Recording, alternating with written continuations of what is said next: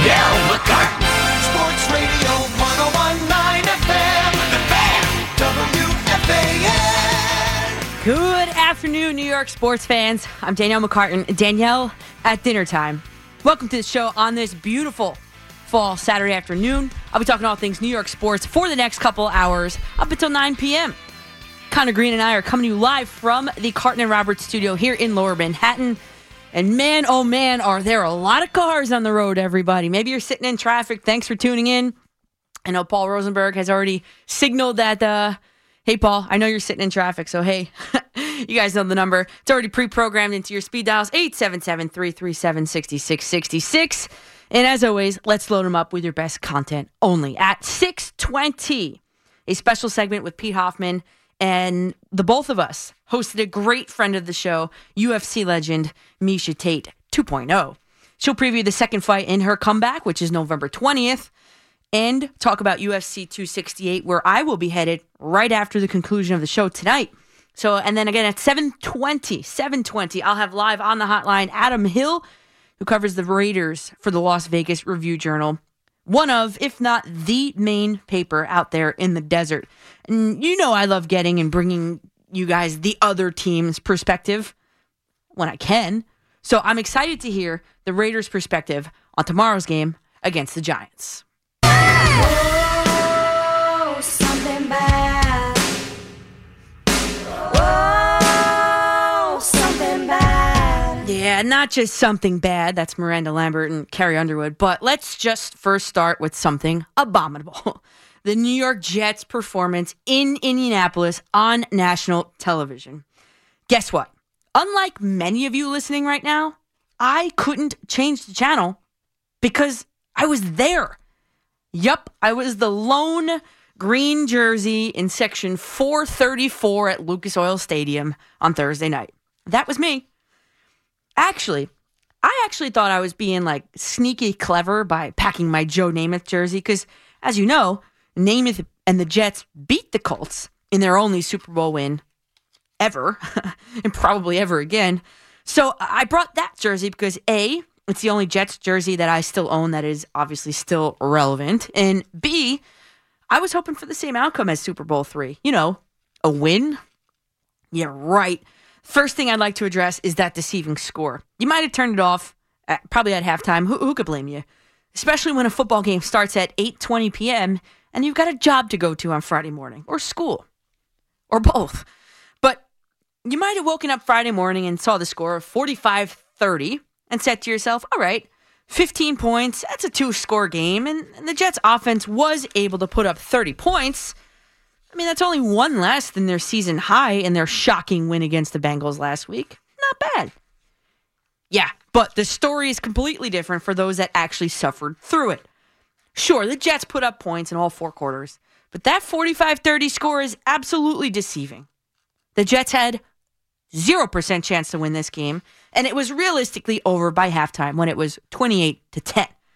In fact, the Colts scored touchdowns, not field goals, touchdowns on six of their first seven possessions. The one that they didn't score on, oh, well, that drive ended on the Jets' one yard line. Score a touchdown, that should, I should say. There are a couple questions going into this game for the Jets. Number one being, is Mike White the guy? I mean, I guess the final decision on that's going to have to wait a little longer because White exited the game early with a wrist injury. Robert Saleh explained it as him getting hit, and this is a quote, in the right spot on that touchdown pass, which caused him to lose feeling in the ring and middle finger on his throwing hand. Okay. So Saleh said that White, this is a quote too, looks good for next week in the practices leading up to the Bills game. Mike White, before he got hurt on Thursday night, was 7 for 11 for 95 passing yards and a touchdown. He averaged 8.6 yards per pass and finished with a 90.8 quarterback rating. Really good. But Robert Saleh also said that Zach Wilson is, quote, also trending in that direction for a return to practice, end quote. So who should be in that Bills game under center for the Jets? You know, listen, I don't care how well Mike White plays. If Zach Wilson is 100%, then you start Zach Wilson. What's the Jets' plan for the Bills game? Well, Robert Saleh was non committal. He said, We'll see where they are from an injury standpoint, and we'll go from there. And while we're still on the offense, real quickly, Elijah Moore had his best game as a Jet seven catches, 84 yards, and two touchdowns. That's worth noting because let's look at the Jets' defense. Was it any good? Come on, man. Judging by the fact that they allowed 500 yards for the second time in three games, I'm going to go with N-O. No. I mean, the holes in that defense were large enough for your grandmother to run through. The Jets defensive unit should be ashamed of themselves. And by the way, I think my grandmother's listening right now. Grandma, you could have run through those holes. That defense gave up exactly 532 yards and 28 first downs. I mean, forget about asking if they even got off the plane. How are they even allowed to get back on it? I got to the Indianapolis International Airport at 4:30 a.m. Friday morning, and there were no jets around, so I can confirm that all of the Jets defenders were allowed to board that plane and come home. I mean, the Jets defense made Jonathan Taylor look like Barry Sanders out there. He accounted for 172 of the Colts' 260 rushing yards, and he tacked on two touchdowns to that. And guess what? In the third quarter, when Taylor broke off that 48 yard touchdown run, he was running down the sideline, like closest to me. I put my head in my hands, and the Colts fans sitting around me were actually apologizing. I like that's not a joke. it was the strangest thing that I've ever encountered at a football game from the opposing team's fans. They say, "Oh my god, we're sorry." like, I guess it gets beating, get, like getting beer dumped on me. It definitely beats that, so I'll take it. Actually, some travel buddies that I know from there told me Colts fans are great. They'll insult the opposing team and compliment them in the next breath. You'll see. Okay, so I'm listening. The very first drive of the game were calls of Jets suck. But then on that very same drive, I overheard a bunch of these bros behind me telling each other that was a pretty solid catch. And these were direct quotes. And, and the other one was, that was a good play. I like that play. I can't. In any event, a forgettable, embarrassing performance from an NFL team's defensive unit, if you ask me. The Jets allowed the Colts to accomplish a feat. I got back to my hotel room, right? And I turned on the TV and I'm looking at Lucas Oil Stadium from the window and I've got the post game on my TV. It was pretty cool. On, on the TV flashed this. The Jets allowed the Colts to complete a feat not done since 1956 with Johnny Unitas and his rushing attack.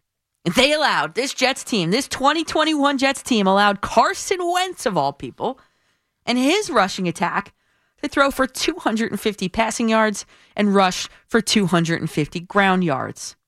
1956, everybody. And finally, some bad news for a unit that just flat out stinks. Veteran Marcus Maye is done for the season with an Achilles tear. It happened right in the end zone, right in front of me, and you knew it was going to be bad as soon as it happened because you know why? It was in a non contact situation. One more thing. I just wanted to point out a questionable decision by Robert Saleh. After that, Elijah Moore, he caught a 19 yard touchdown pass from Josh Johnson in the third quarter. The Jets elected to go for two and failed, but the call was fine. They were down 42 to 16 at that point. Who cares? Try for all the points you can get. You got nothing to lose except the game. Like and you're already well on your way to do it at that point. But what was crazy to me was when on the next two touchdowns, still, the game wasn't close. The Jets elected to kick the extra point. I turned to the Colts fan sitting to the right of me when they marched Ammendola out there, and I said to the guy, I said, why go for it last time and kick it now? That doesn't make any sense. He shrugged his shoulders and he said, I don't know. But there is good news out of all of this. That Thursday night football game was the Jets' only appearance on national television. Italian speaking Jets fans would say, Meno male. And English speaking Jets fans would say, good.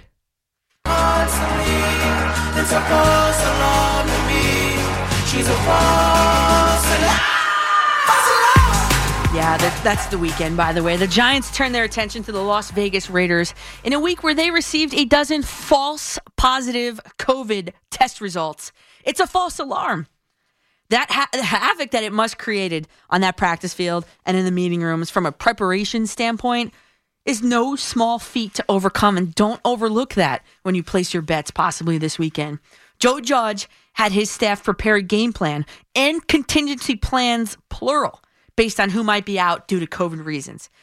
That's a lot of time devoted to it and taken away from a singular game plan, all to find out that the tests were all false positives anyway. But I guess that beats the alternative, right? At least the Giants won't be missing any of those players. And not to be outdone in the adversity department. The Raiders are dealing with their own situation. And no, not Mike from the Jersey Shore.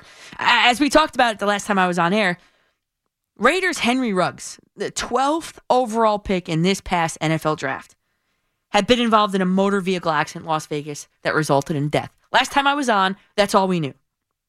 Now, we know that Ruggs, who was seen earlier that night drinking at Top Golf in Vegas, who texted Derek Carr and Hunter Renfrow, by the way, from Top Golf, asking for a uh, uh, an evaluation of his golf swing from the two of them. Well, Henry Ruggs was operating a vehicle in a residential neighborhood traveling at 156 miles an hour, but at the point of impact, 127 miles an hour, with a BAC over twice the legal limit and a loaded gun in the car. That 23 year old innocent victim's family released a statement yesterday evening that said, in part, Tina's tragic loss has devastated her family beyond a grief that they could have ever comprehend. Family was everything to Tina, and she was the light of her parents' life. She loved her three year old golden retriever, Max, who passed alongside her Tuesday morning. Yeah, Henry Ruggs' life is probably over, but no more than that of Tina Tintor and her, dog's, her dog, Max. This, New York sports fans, is a solid reminder to call a friend or call a ride share home. It's not worth it. So, how do the Raiders rebound from the fact that their teammate and a great Raider so far reprehensively took two innocent lives around 4 a.m. Tuesday morning? Well, Derek Carr has been pretty emotional publicly all week. He said, I walked by and I saw Henry's locker, and for whatever reason, that got me. He continued on to say, from a football aspect, we're ready to go. We had a great practice. We're dealing with a lot of things this year, that's for sure. What a crazy year. I heard that a few times. Can we please have nothing else bad happen? At the end of the day, nobody cares that the Raiders are hurting. We've got to do our job. End quote from Derek Carr. It'll be remain to be seen how the Raiders, from a football standpoint, compensate for the absence of Ruggs, who the team cut not long after that fatal crash. They, with him, had the number two passing offense in the league, and they were number one in those quote unquote big plays and the Giants, who gift wrapped the game on Monday Night Football with Patrick Mahomes and the Kansas City Chiefs, as of this afternoon, were three and a half point underdogs. Although the Chiefs had more penalties and more penalty yards in the game, penalties in crucial spots killed the Giants this past Monday night. We talked about it before the half. There was otherwise, I don't think not so much talked about series of, of three penalties in a row that knocked the Giants out of Hail Mary and field goal range. They had to take a knee to head into the half, which was brutal considering that they lost by a margin of what? Three. There was the obvious offsides penalty late in the game on an interception, which would have set the Giants up at the Chiefs' 34 yard line. But that was pretty much all she wrote. The Giants' final valiant drive ended in typical Giants fashion short pass, sack, incompletion and a beautiful sack fumble to end the game. Let's see if they can find any luck this weekend against this reeling Raiders team. My pre-analysis and game prediction coming my, coming up a little later in the show. Just an old sweet song keeps that Georgia on my mind. Yeah, since also the last time we've talked, there has been a World Series winner crowned, the Braves and much confetti thrown at a parade in Atlanta. I guess congratulations to the Atlanta Braves, winners of the 2021 World Series. And I think I'm not going out on a limb to say that most of this country is happy that the Astros did not win. Houston, by the way, if you're keeping track, they were only one and two at home during the course of this World Series. And how about this? In a tweet from Vin Scully, he said, In a year that Hank Aaron passed away, the Braves won 44 games before the All Star break, 44 games after the break, and won the World Series on the 44th week of the year. Aaron, of course, wore number 44. Maybe the Braves had a secret weapon after all. That from Vin Scully on Twitter. You guys remember when we were talking about the fact that the first team to score in the championship series went on to win something like nine of the 11 games or whatever it was? It was nine, though. Well, I looked at all of the World Series box scores. The team to score first in this World Series was four and two. That's where both of our New York teams want to be. So maybe, since it was true in the championship series and in the World Series, maybe there should that should be used as a blueprint for both our Mets and our Yankees moving forward. Problem for the Mets, though, they can't find a single person that wants their president of baseball operations job. Never mind their managerial vacancy. I mean, really, what is going on there in Queens? Like, it's not even worth it to try to explore any of these people whose names have surfaced from sources because most of them don't even want to be interviewed. So, again, Mets fans are found asking themselves, what is it? Why wouldn't someone want to come here and work in a mega market for the richest owner in all of baseball? I mean, is there a major cultural issue that us on the outside don't know about? Is there a financial issue that us on the outside don't know about? Is it trepidation of meeting the World Series timeline that Steve Cohen stamped on the team upon his ar- arrival here in, uh, in New York? Or maybe is it that the job is viewed as temporary? Because listen, Steve Cohen loves Sandy Alderson. Sandy Alderson loves his son Bryn. And by mid July, Bryn Anderson, Alderson and another guy named Ian Levine were promoted to assistant general managers. So guess by, is this right? The distributive property of mathematics, it seems as though Bryn Alderson is on the fast track to becoming the next GM of the Mets. Nepotism at its finest. So maybe this whole charade of trying to find someone to fill the vacancy is a gigantic ploy for the team and Sandy Alderson to step in and say, hey, we cast a wide net, but we're going to stay in house and promote my son. Yikes. I mean, I feel like anything is on the table at this point. No? How about the Yankees, who we've talked week in and week out? And really, if you're a fan of the show, we've talked in depth about this since the start of last season, last off season, even about how the Yankees needed a gigantic philosophical shift in roster construction. Four assistant coaches are out of a job, but Aaron Boone and Brian Cashman are back. So there's that. But you know who won't be back at this time? Waiver wire casualties. Three guys that were seen as the future of the Yankees. Well, okay, maybe not that dramatic, but these were three key contributors into the epic late summer 13 game winning streak. These were three key contributors to the philo- philosophical shift the anti Yankee mentality. And all three of them, as of right now, are on three different teams. The Pittsburgh Pirates claimed Greg off, Allen off of waivers. The Boston Red Sox claimed Timrell Castro off waivers. And the Los Angeles Angels claimed Angel Velasquez off waivers. So much for a team in the midst of a major identity crisis, not protecting any of the guys that got represented uh, from that philosophical shift. As of now, the only hope that any of them returns is if their team does not offer them a major or a minor league contract. In the meantime, though, Cashman and company better have some players like them in mind because that is so- the solution to resolve a product that, even in Brian Cashman's own words, was unwatchable at times. So, let's get it going. I have set the table for you. I can't wait to talk with you guys at 877 337 6666.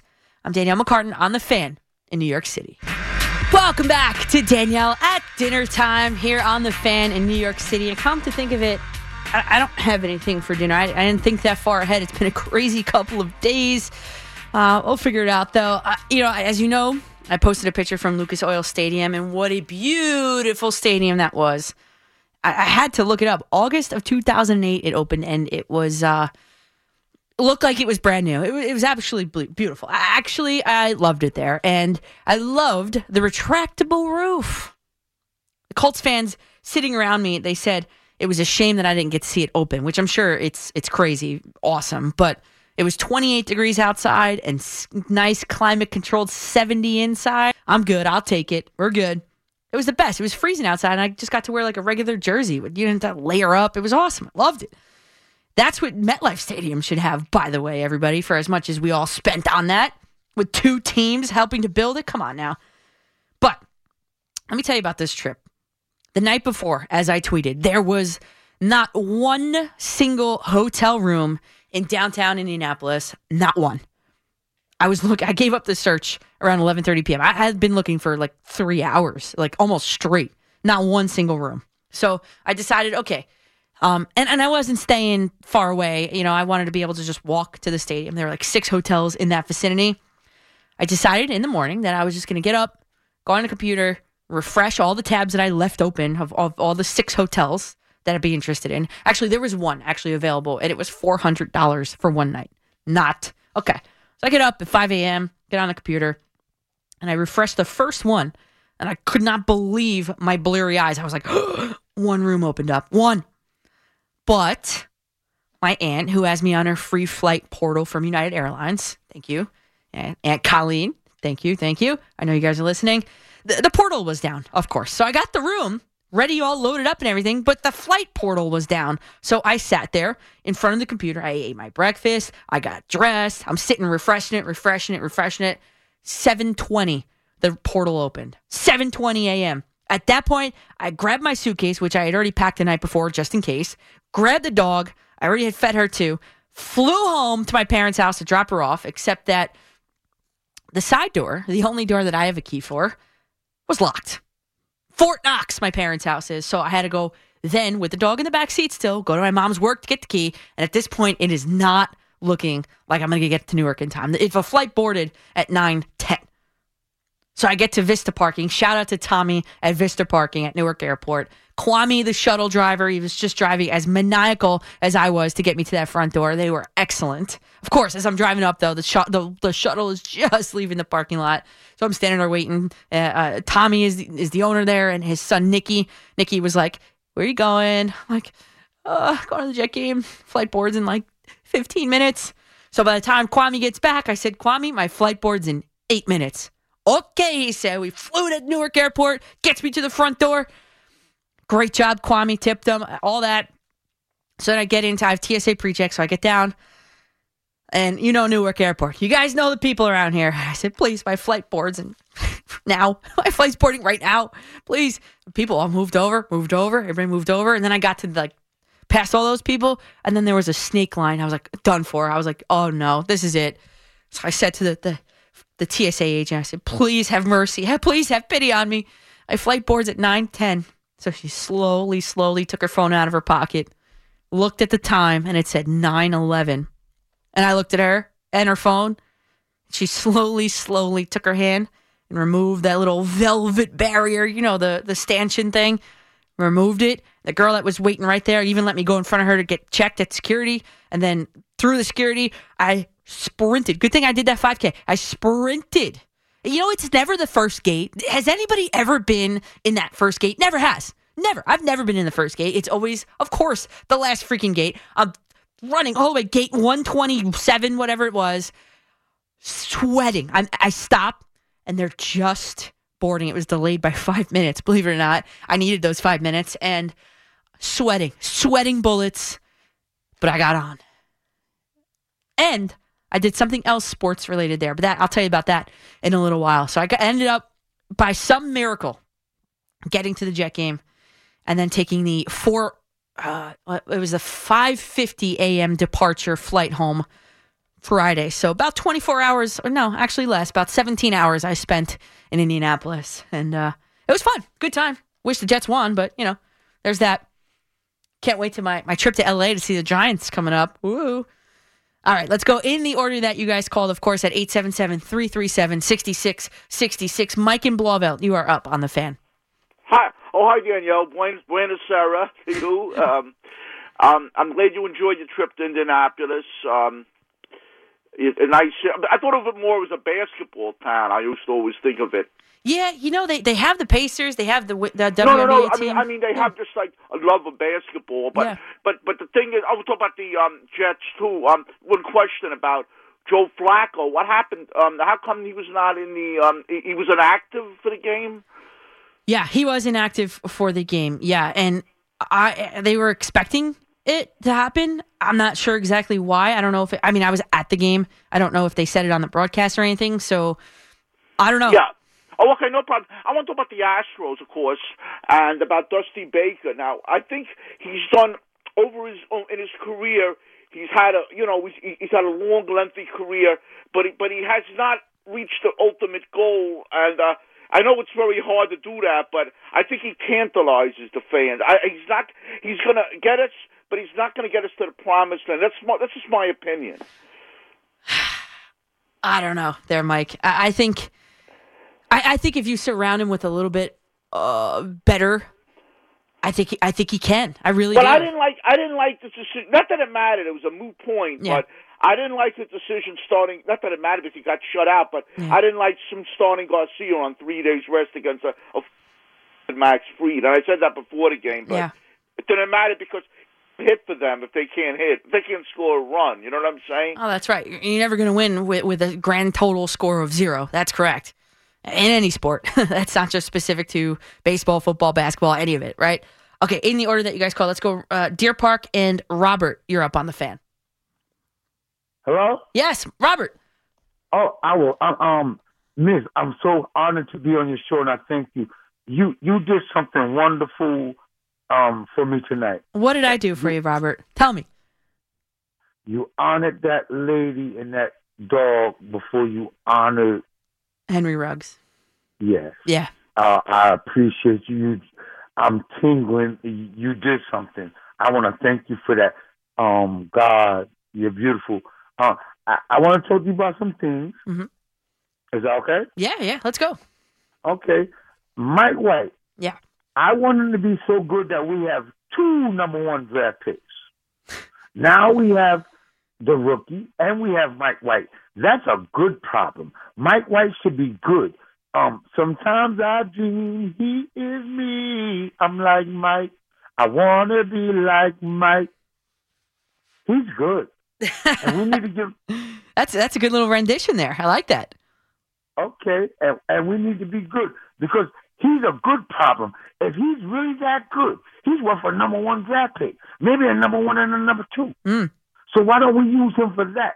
As far as um the defense, I think they gave up. I don't know. Maybe they was tired. Um, men get tired. I, I can't really blame them. Oh. Um, jet lag. I don't know if they not eating right. Jet lag. It's the Um, same time zone. There is no jet lag. Well, I believe me. I did it. I did it. I'm trying to make excuses for because that's my team. there is no I- I excuse. love- Come on, love Robert. There is no excuse for that. It was horrible. The, the Colts didn't do something, haven't done that since 1956, and the Jets allowed them to have 250 passing yards and 250 ground yards. Okay, okay, Come on. other, okay, but on the other hand, this is the first time we threw for 400 yards twice without Joe Namath. So we are doing something different. I, I mean, I guess. I mean, the league has changed, even though. We had the first score. We even had the first score, 45 to 30. That's never been done before. There's a lot of firsts with this young man. Well, Tom Brady. Tom Brady never got dressed.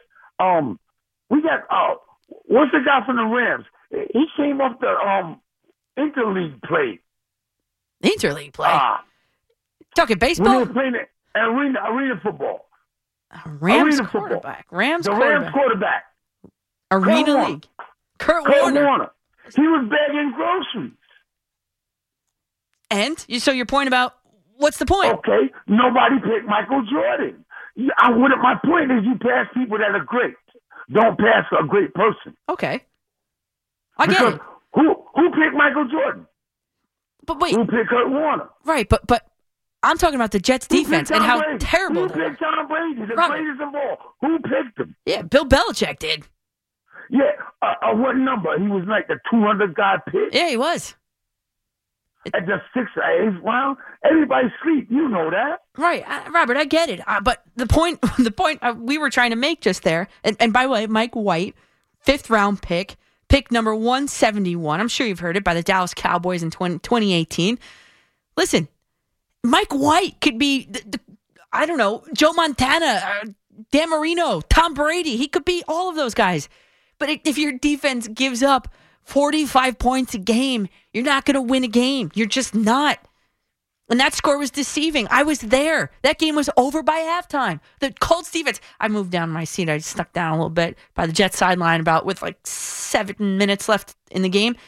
I get down there and I'm watching the Colts defense. They are just they're just playing prevent defense. It was like there was no effort, and the Jets. You know what I mean? At that point, the game was over. Game was over. The Jets' defense was horrible, horrible. What a reprehensible effort by that unit. Really, the Jets put up thirty points and still are not able to score. I mean, able to win the game. Come on, come on, horrible, awful showing by that by, by that defense. Didn't matter how many points Mike White or Josh Johnson or or Tom Brady reincarnated put up. The Jets were losing that game because the defense. My grandmother can run through a hole, but in that defense created by that offensive line. Awful, brutal. I literally had the Colts fans sitting around me on that 78 yard touchdown run. They were literally apologizing to me. I was the only person in that section wearing a green jersey, and the people were were legitimately apologizing to me. oh, that doesn't happen if if it's a close game. Game was over. Well over by that point. And then you lose Marcus Maye. He doesn't get traded. Then he tears his Achilles. Either way, I guess he's not playing for the Jets again this season. So there's that.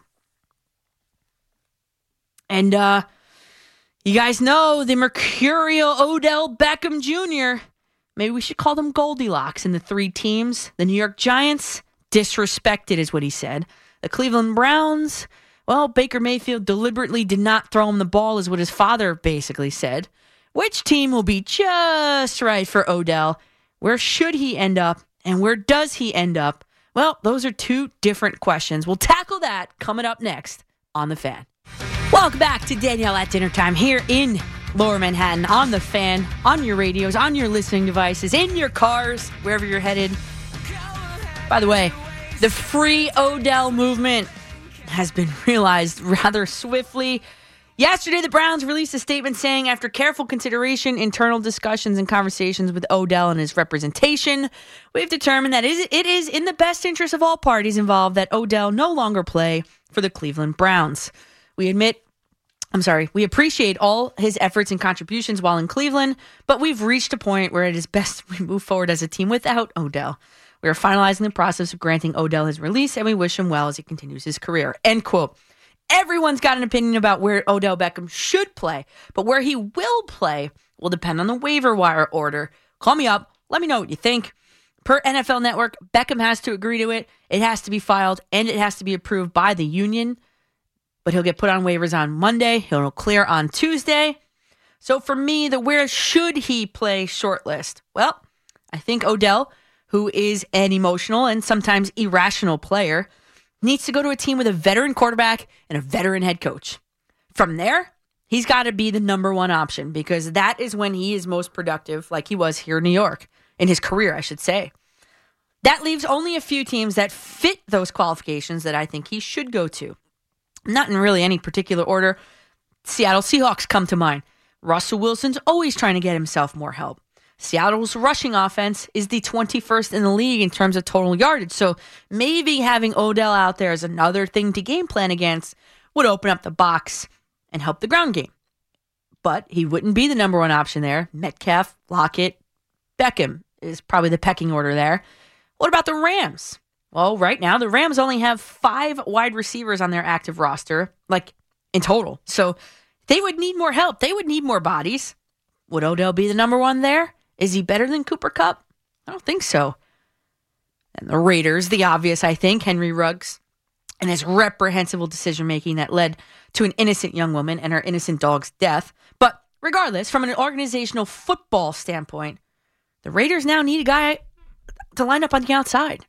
And Odell Beckham Jr. in Sin City sounds like a perfect fit. As I was sitting on the plane back from Indianapolis, I was thinking about that marketability. It just sounds perfect, too perfect. The Saints. Saints need a veteran coach. Odell Beckham and Sean Payton. Uh, you know that veteran coach in, in Payton. I think Odell and, and he and he would get along great. There's that, of course, the the LSU connection down there in Louisiana, the New Orleans area. Listen, the Saints have the 22nd pass offense. The only and they're the only team in the NFL without a 300 yard wide receiver on their roster.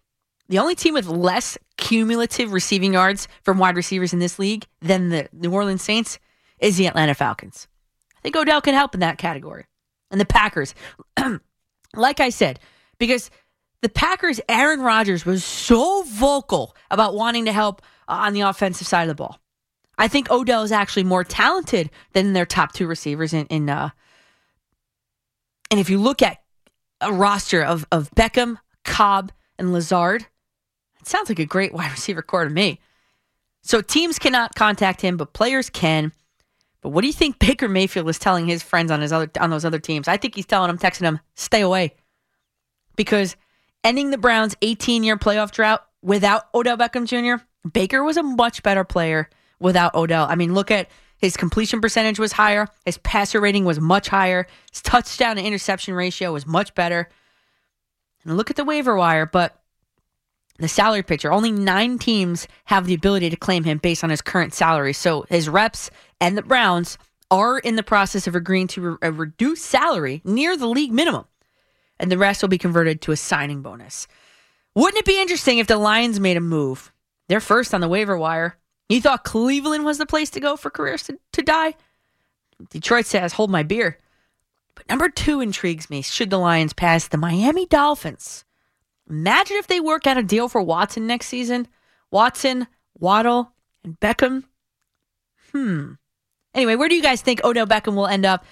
The good news is we'll know for sure by my hopefully by the time of my next show on Tuesday. Let's go, Justin in Deer Park. You're up on the fan. I had a feeling you will lead that conversation was going to lead into my call. Yep. Where do you think he's going to go?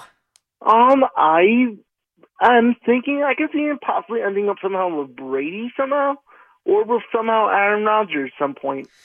So uh, Brady, I don't know because that wide receiver room is absolutely stacked. I I don't know if there's room for Odell there, but that, uh, you saw. I was thinking about this too. Like a guy like Antonio Brown, his ego went out the window to play with Tom Brady. So maybe, but Aaron Rodgers, I don't know. I, I that intrigues me too. Yeah, I just can't see like a Detroit or Miami. Well, but 'cause- They're one and two it- on the waiver wire. yep, also because of Odell's personality, you need someone like I was just talking to my dad before we, as as I was going on waiting for you. He thinks maybe best thing he can fit with New England just for a Belichick to straighten him up. Yeah, except it's only going to be. And Justin, thanks for the call. It's only going to be. Uh, uh, this is it. The rest of the season. And then he's got. He's up for a new deal. But I think Miami is intriguing for a guy like that. Vegas, Miami, big city type guy. I, I'm intrigued. I really am. Let's go, George in New York. You're up on the fan, George. George. Uh oh. We lost you there. Uh, give us a call back, 877-337-6666, and we'll get you right back on, George, okay? Uh, let's go to Patrick in Verona. You're up on the fan. Danielle, what's going on? How are you? I'm good. How are you? I'm doing good, thank you. It's, it's ironic that you guys are talking about Odell because when Odell was initially traded, I called in to Joe and Joe and Evan, and so many like so many times I was so mad that the Giants let him go. Mhm. But um, I want to talk about Daniel Jones for a minute. You know, the, everyone's saying the jury's out on Daniel Jones. The thing about Daniel Jones is that, from like what I've seen, he's a circumstantial quarterback, and he needs the right circumstances in order for him to be successful. And the issue with the Giants is that they are not capable of creating the circumstances necessary for him to look good. You know, he'll look decent against a good defense, against a you know a, a, a mediocre defense, but it, when it, when it comes down to you know playing against you know one of the one of the 16 top tier teams in the league, DJ's not the kind of guy that's going to make those types of plays on his own. He can't win games on his own. I disagree with that. I, he did it on the first game he ever played with the Giants. Are you talking about the? Red- Are you talking like go back to like like the Redskins game, like his first year that he that, that he that he ever won? There's uh, like he, that was that was the Chase Young game. You know, like they won that game and they lost out against Chase Young. But he hasn't. Re- what what big defense has he gone up against where he's performed well against that they've won? Yeah, but- he needs everything to go well. He needs Patrick, how could how could you sit there and say that? And thanks for the call there, but and, and I'm up against the break, and, and I'm sorry Sure, about fine. this. Sorry, I had to cut you off there. But listen, how could you sit there and say that about Daniel Jones when he's been playing with like Z League wide receivers throughout this? When he's been playing for literally almost almost two full seasons without his stud running back behind him. I think this guy has shown you everything that he that that he can be the franchise quarterback moving forward. He's tough, he's gritty, he he he's the prototype. When you want a new quarterback, number one, who are you replacing him with? Okay, that's first. Number two, what characteristics are you looking for in that new quarterback? Can he throw the ball deep? Okay, Daniel Jones can. Can he run the ball uh, with efficiency?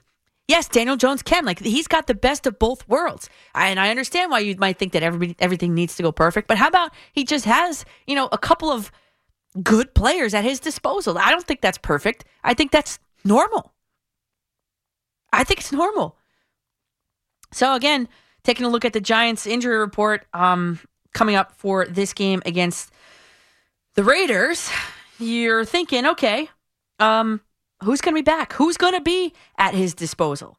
Not Sa- here. Let me go down the list here. Week nine, Saquon Barkley out, uh, offensive onset. Uh, Sterling Shepard out. John Ross questionable. I mean, Kadarius Toney limited practice all week. Kenny Golladay limited in practice all week, and questionable. So I, I don't. I I think the guy's showing you everything and more that he could be the quarterback of the future moving forward.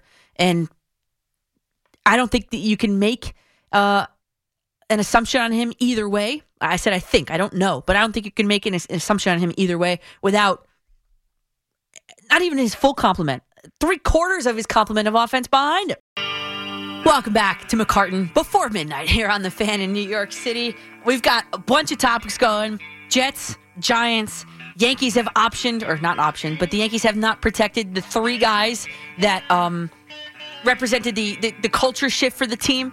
The Mets can't find anybody to take over their president of baseball ops. I mean, wow, it's a sad state for sports in New York City. But from right here, I'm going to head to Madison Square Garden to catch my first ever in person UFC fight. Media check in has actually already happened, but I'm obviously here. Can't be in two places at one time. So, huge thank you to the UFC media staff for allowing me to come late. This is going to be a good one tonight. The main event Usman defending his welterweight belt against the number one contender, Covington, in a rematch. So, if you're a fight fan, I'm going to be meeting, uh, uh, by the way, Pete Hoffman. He's going to be there. I'm going to be meeting him there. And stay tuned because he and I are going to be putting up some digital content from the garden for you guys. My first fight. He's a seasoned veteran. And speaking of our interview with the one and only great friend of the show, Miesha Tate, coming up at 620. So don't move, fight fans. I promise it's going to be a good one. Let's go back to the calls at 877 337 6666. Michael in Lake Mary, Florida. You're up on the fan. Coach, how are you? I am great now that I received a nice UPS box from you. It's postal service Oh, box. good. Awesome, awesome. Enjoy, Thank you. Enjoy. Anyway, I want to talk a little bit further about the Joe Judge non-working headsets uh, media fiasco. I'll call it. Wait, I can't hear you. My headset's not working. I'm just kidding. anyway, I mean, the problem I'm having with this is that you know he's telling he's telling us only first of all only after the media questioned him Yeah. about the clock management. Oh, the headsets haven't been working. So you know this has been going on. You don't have a contingency pla- plan in place, but yet you're putting a contingency plan in place for the potential loss of your staff with this COVID situation. Yeah, right. So Right. very, very inconsistent in your preparation, coach. And, I mean, and, I- you know what else too? He was saying, "Oh, it was inconsistently happening throughout the season." Okay, well then the NFL basically came out and said, "Well, this is the first we're ever hearing about this, and your headsets were fine." Basically, E- Exactly, and and honestly, if from what I remember, what the rule is, if any of the equipment is not working and you're alerting the officials, the officials are supposed to tell the other team to turn their headsets off. right? So nothing like that comes out, and then it just looks like egg on his face with Yeah. the NFL making that statement. And Looks bad. Honestly, and the last point, and then I'll let you, and I'll let you uh, take it from here. Is Mm-hmm. you know that's the culture of a losing team, just excuses, poor execution, finding ways to lose games. It's just uh, you could predict it's going to happen. I could I could predict when it was 17-17 and the Chiefs had the ball. They're coming down. They're kicking the field goal. I see this too often, Mhm. and I don't see anything changing there. But anyway, Coach, you have a great night, and it's always a great pleasure to talk to you. Thanks, Michael, and thanks for the package. I really appreciate that. You're welcome. Always take care. Finding ways to lose games. This Giants team, I'd have to agree with it. I mean, they had the Chiefs on the ropes. They did. Starting at the first drive with the, the interception of, of Mahomes on that Jeter like jump throw in the end zone. Had him on the ropes, and then Daniel Jones turns it over right away. Interception right away. Then you got the series of penalties that, that removed them from contention for any points before the half. And then you had the offsides uh, on uh, on that final drive there, which they had they picked the ball off They had it intercepted and it was brought back and given back to Patrick Mahomes and the Chiefs because the offsides penalty. I mean, come on, talk about that. Finding ways to lose? Yeah, I, I definitely agree with that. Howard Beach, we go. Joe, you're on the fan. Hello? Hey, Joe. Hi. I want to ask you a question. Yeah. With Odell, he's always he's always hurt, and he's nothing but a big headache to every team he's on. Mhm. Why would anybody want to want to get him? He, he's a headache. He's just a headache. Ah, he's good for ticket sales. He's good for ticket sales, but he gives the team a headache if you if, if you don't get enough plays. He's complaining about the quarterback. It's the same thing with the Giants. Oh, Yeah, yeah, I agree with you. With the Giants, mm-hmm. I don't know. I don't know why the, a coach would want him when he's a big headache. You know. Yeah, Don't make sense. Joe, I agree with you from a football standpoint, but you're asking me why a team would want to sign him. Well, I look at the Detroit Lions, they're first on the waiver wire. I look at the Miami Dolphins, they're second on the waiver wire. Then you got the Houston Texans third, Jacksonville Jaguars fourth. I'd have to assume that these teams who are pretty crappy have a hard time putting fannies in the in the stands, putting fannies in the seats after a pandemic season. Odell Beckham's on your team? He is immediate draw, especially in a city like Miami. Especially in a Miami. And by the way, just so everybody's clear here, the Jets are fifth on the waiver wire, and the Giants are sixth. Can you imagine if he ends back up in New York with the Giants? Can you imagine? The quarterback that he didn't want is gone. Eli Manning's retired. Can you imagine, Giant fans? No, right? That can't happen, right? Lou in Astoria, you're up on the fam. Hey, Daniel, how are you? Good. How are you, Luke? I'm good. sorry. I'm great. I'm great. Listen, um, I don't know. The media gets excited, but this this thing with Mike White, you know, the the, the guy's been around. Okay, he's been with different teams. Well, just the Cowboys and the Jets. I thought there was somebody else that, that had him, wasn't it? No. No. Okay, then I'm wrong. But anyway, that was just one game, and if you the game that you just happened to witness, Mm-hmm. when they put the pressure on him, you know what? I wish he didn't get hurt because I really want to see what he can do. But Me too. But the only way that this guy will play is if Zach Wilson, like he's right now, coincident that he's hurt. Otherwise, listen, I, I'm sorry, but you know what I mean. Uh, uh, unless Zach Wilson goes out there and and cannot do the job, I, I don't understand it. I mean, he threw. The, what was the longest pass that he made in that 400 yards that, he, that that that game that he had? What was the longest yard that he completed? Hmm. I can look that up for you on the next gen stats. Yeah, please. I don't think it was more than than than, than, than 20 yards. I don't know. Anyway, on the Yankees, yes, uh, the only person, the only player that I really I'm, I'm very upset is for Greg Allen. Okay, the other guys, you know, you know, they, we was going to get a shortstop anyway. So, Right. but we already got um, an infielder that can really, re, you know, either uh, Urshela, which is, should be the third baseman. But you also got Wade, so I don't have a problem with that. Okay. Yeah, I- I'm with you. Hey, You know, Lou, we and- don't agree much, but these are two points that I agree with you on so do, far. always saying the, same, the opposite.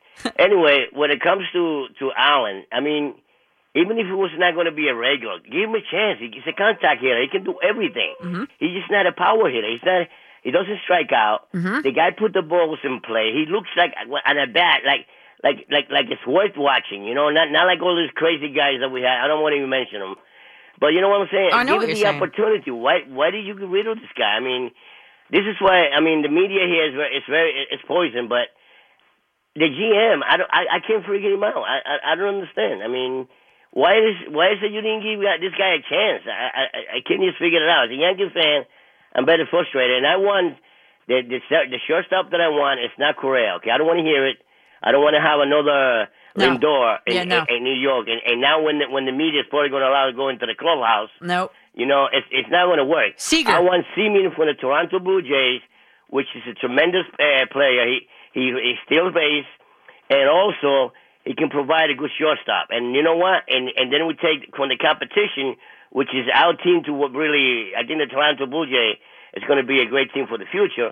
We take something away from them. What are your thoughts? Yeah, before you go, um, I Yeah. did. I looked it up. Mike White in that game where he threw whatever 405 yards, three touchdowns. Yeah. The farthest pass that he attempted and actually completed, 20 yard touchdown pass. Hey, listen, I didn't even realize that. Thank you so Yeah. much. See, This is what I'm saying. It's only one freaking game. Yeah, I know. the media wants this guy to play. No, not me. Not, no, no, no. But I'm saying, no, not, not you. Listen, you- we never get along, but we do. Mm-hmm.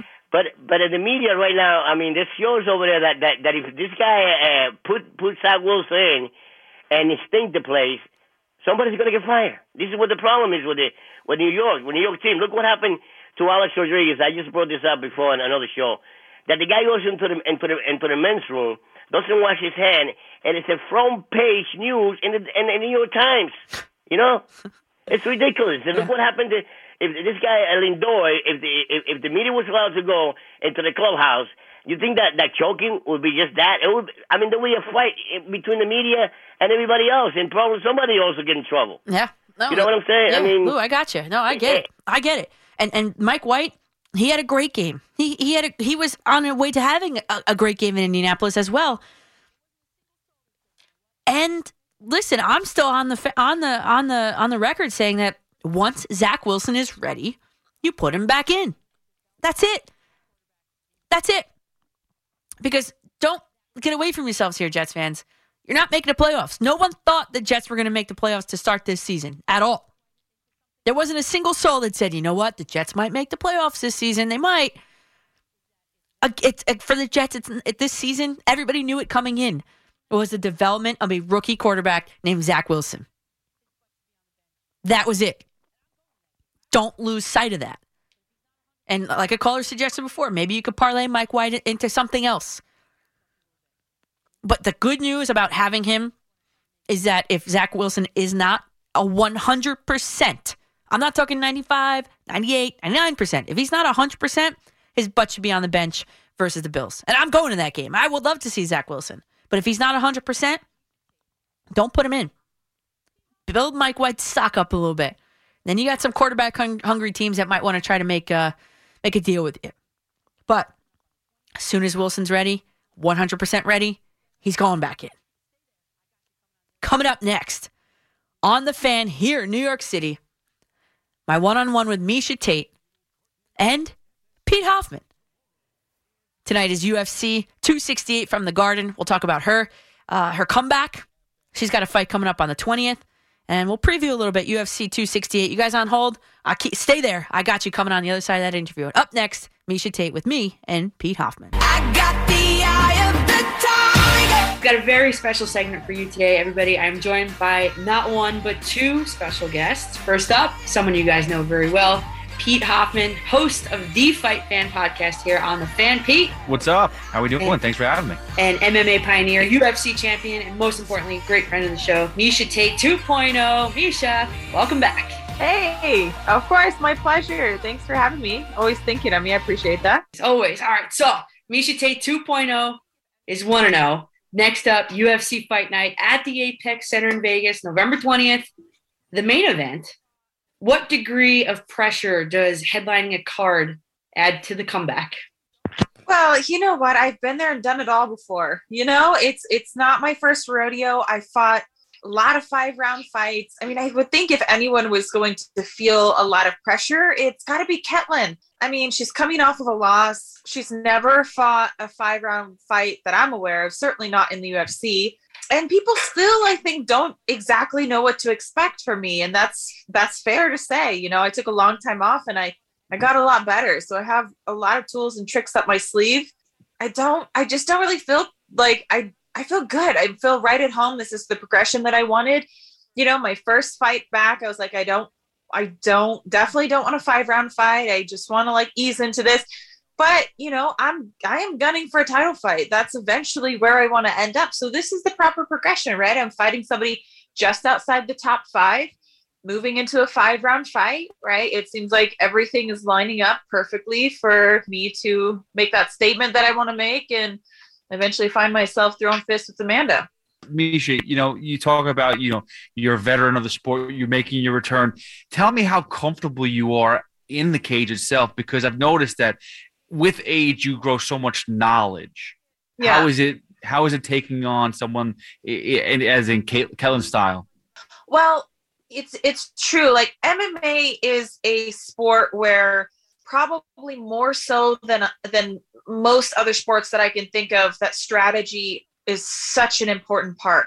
I mean, you look at the NFL, you look at NBA, you look at a lot of especially team sports, you know, it really is so much about how fast you can be, how athletic you can be. And that's obviously important in MMA too strength, athleticism, speed, accuracy. These are important. You know, we are professional athletes, but we also have to be cerebral. We also have to be very intelligent. We have to make the right decisions. You know, hundreds of thousands of decisions throughout a fight. And all of those have to be close you know as close to correct as possible. There's a very little room for error if you want to be the best in this sport.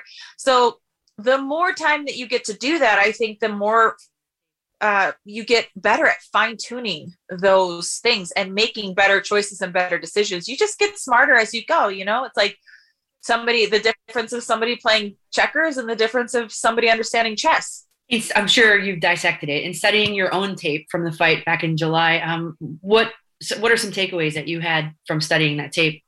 Well, I think I got a lot better in the striking, as I mentioned. Um, I maybe didn't get to showcase it as much as I wanted. I mean, a good portion of the fight was definitely on the feet. I feel like I could have been press the action a little bit more there, but you know what? It had been four years and nine months, 1,709 days since my last time gloving up and throwing down. So honestly, um, I was really happy with the performance. I think I could have got got her out of there sooner, but look, I wanted the time and the experience anyways. I was having fun in there. I was enjoying myself. I got a finished over a woman who's never been finished. Despite it being in the third round, I think it was great. I, I think the the thing that I showed the most improvement was I kept my feet under me. I didn't get ahead of myself. You know, I used to lean a lot into a kind of a brawling style head first take a shot to give a shot and grab a hold of someone. And i feel like much more connected and i understand striking in a different a different philosophy than i did before. So for the first time in my career i'm, I'm striking to strike. I'm not striking just to wrestle or just to grapple. So i can still do that obviously. It's what i did the majority of my career but the fact that i can be deadly on my feet now too you know i want to continue to showcase that Um, we saw the vintage Miesha Tate celebration after your last victory. Um, it, it looked awesome. It was it was amazing. It's, it's great to see because you, especially as being a huge MMA fan of my like myself, you love seeing the the the idols of the sport still continue to prosper. Um, you talked about though your striking has improved. Was there someone particularly that that actually helped you click on the striking? I would got I got to give credit to my coach Rick Little. You know, for the first time in my career, he's taken that that sort of lead position in in structuring the camp. More so than that, you know what? I even have to say I've actually taken the initiative of structuring my camp because he has been he's remote, but he's the one that gives me the feedback to help me be a better athlete. And for the first time, things are turning over in my brain in a way that I never understood before. So they're not even major corrections. It's just a lot about for me staying in stance, staying in good position. I did that always in my wrestling and I you know strive to always do that in my grappling and my wrestling. But in the striking I never understood the concept. And I'm very conceptual. I'm very intellectual and, I, and I'm very cerebral, I think, when I fight. Um, but I just didn't know how to apply that portion to my striking. So I ended up with this very tough, gritty, brawling style of fight until I got to the ground. And then you could see that I had some, you know, some technical skills there. But I'm really excited to not feel so pressured. Right before it was like I had to get it to the ground, you know, because I just never felt like I was as good as the other person was on the feet or as confident. You know, I just wasn't going to win a fight there. That has completely changed for me. I think you guys are going to start seeing a much more well-rounded Miesha Tate. You're going to start seeing knockouts. You're going to see things that you've never seen before because it's it, like all the dots are connecting, all the the the light bulbs are on, and I just I get it. I'm like now I understand. Okay, this is this is the this is Tate 2.0. Oh, I love it. I can't wait for it. We're joined by Pete Hoffman, WFAN's MMA guru, and the Miesha Tate UFC Fight Nights, November 20th, main event, part of. I know now that you guys are all healthy, um, you know, you and everybody else, uh, COVID and stuff, but how has that COVID postponement altered your camp this time around? Well, I'll tell you one thing that sucked about it is that I was supposed to be done fighting before Halloween and I was going to totally tax my kids their due candy tax for being their parents. And I did not get to do that. So I am a little more pissed off than I than I normally would be going into a fight. So someone's head's got to roll. but no, other than that, I mean, we postponed the fight for four weeks, and I think it was certainly the right decision. Truthfully, when I got sick with COVID, um, it took me about two weeks to really start feeling like myself, and those were two really important weeks, just the meat of camp. So I'm glad that I postponed it. It was certainly the right decision. But by the time that actual fight day rolled around, I was like, I feel I feel good enough like I could have fought today. But you didn't, you know, I couldn't have known that. So I had to bank on, you know, the fact that I needed the time to recover. And and I'm glad I did because I got to put the game plan together a lot more. You know, I would have been I was out of the gym for entirely two weeks. Um my I got sick and then my kids got sick and we couldn't have anyone come watch the kids because well, nobody else wants to catch COVID. Go figure. So I'm glad because it enabled my strategy. You know, physically, I felt like I was really good and I probably could have still fought October 16th. But having that extra four weeks to just make sure everything was perfect and to uh, hone in the skill set, it's a it's a really important part of what we do. You know, it worked out perfectly. So, hey, I will still get to finish fighting before Thanksgiving. So I'll be fat and happy on Thanksgiving. I'll be enjoying my Christmas and my New Year's, and then you know after after New Year's we'll look again at some fights. But I don't even want to hear the word bout agreement or anything like that until after the New Year's. And uh, did you hoard any of the candy? What's what's the candy of choice? So it's really funny. I told Johnny that one of my favorite candies, we're talking obviously talking about candies, is uh is Babe Ruth. That is like my candy bar. Like but I feel like you can't just like go into a Safeway or or Vons or whatever and buy a Babe Ruth. Like they just don't exist in full size candy bar easily accessible anymore, and it makes me sad. So he was going through Maya's candy and like he's like eating candy in bed and, and whatever, you know, he's watching his show. and he rolls up to me and he like pokes me in the arm. He says, Hey babe, I have something for you, but you can't have it till after your fight. And I was like, What is it? And then he handed me like a little Babe Ruth, a little bite size. so I have one, I do have a Babe Ruth, a little bite sized one in my nightstand that's waiting to be unwrapped and devoured. So probably late on the on November 20th, that that little piece of candy will no longer be. Picklebacks and baby roots. Got it. Yep.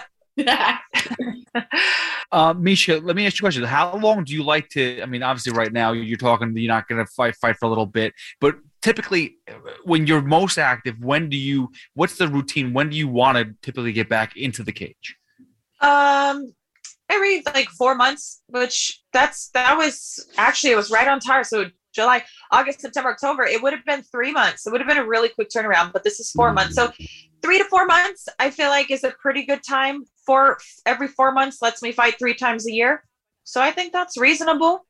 Yeah, I'll, I'll probably be looking to fight again around March. So obviously that's a little longer than than than uh, four months, but this was, was originally supposed to be a long uh, a, was supposed to be a quick turnaround. Got extended because of COVID, and then I was like, I just want to enjoy the holidays because I'm a I'm a family woman now. I got my I'm mom duties, you know. I got presents to wrap. I got cookies to eat. I got I got to be able to bite the Santa cookie, you know, all that stuff. So I've got Miesha, Miesha Tate and Pete Hoffman here with me on the show here. Um, so UFC 268 at the Garden. Um, it's right down the street from the station. So I'm going to go to it after the show is over.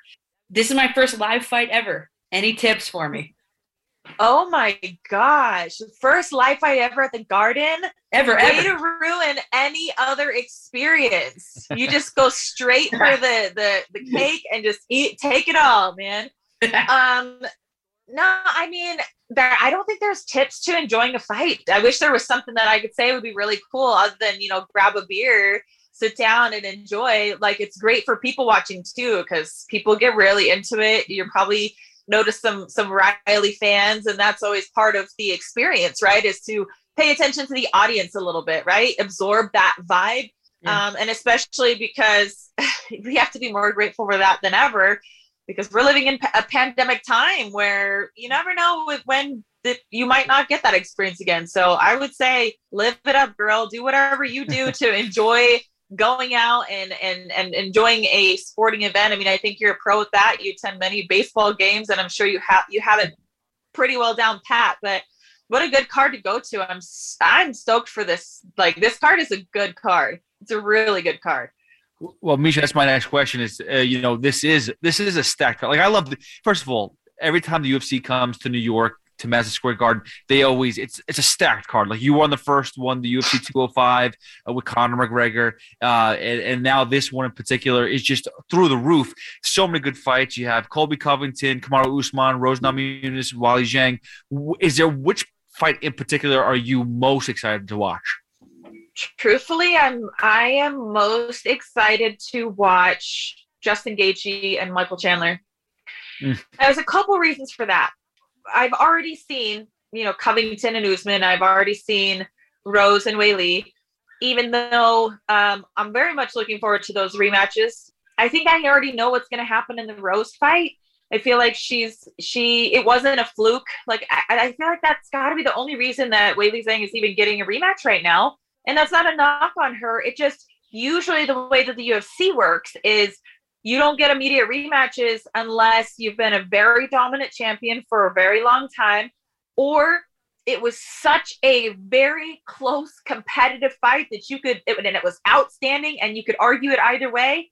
And it was neither of those. So I think the only thing we could lean on is that maybe people think that this happened in 60 seconds. Maybe she just got caught. Maybe if we run it back, it's a totally different fight. I'm not buying into that. I think Rose Namajunas floats like a butterfly, stings like a bee, and she is a badass woman. She is the best in that division for me, hands down. I mean, we, we saw what happened in the rematch with Joanna Jedrzejczyk. You know, some people also thought, oh, you know, she caught her and it's going to be a different fight. Nope, like Rose is just a savage. So I'm pretty sure that fight is going to be Ro- Rose's fight, but I think it'll take longer to get it done this time because I think Weili will be more tentative, right? She's going to be a little bit more cautious. She doesn't want to get caught. Um, but Justin Gaethje and Michael Chandler, we've never seen that fight. These are two men who are willing to throw themselves right into the coals of the fire to, you know, get the flame going. And and uh, Michael Chandler's explosive. He starts out fast. He's powerful.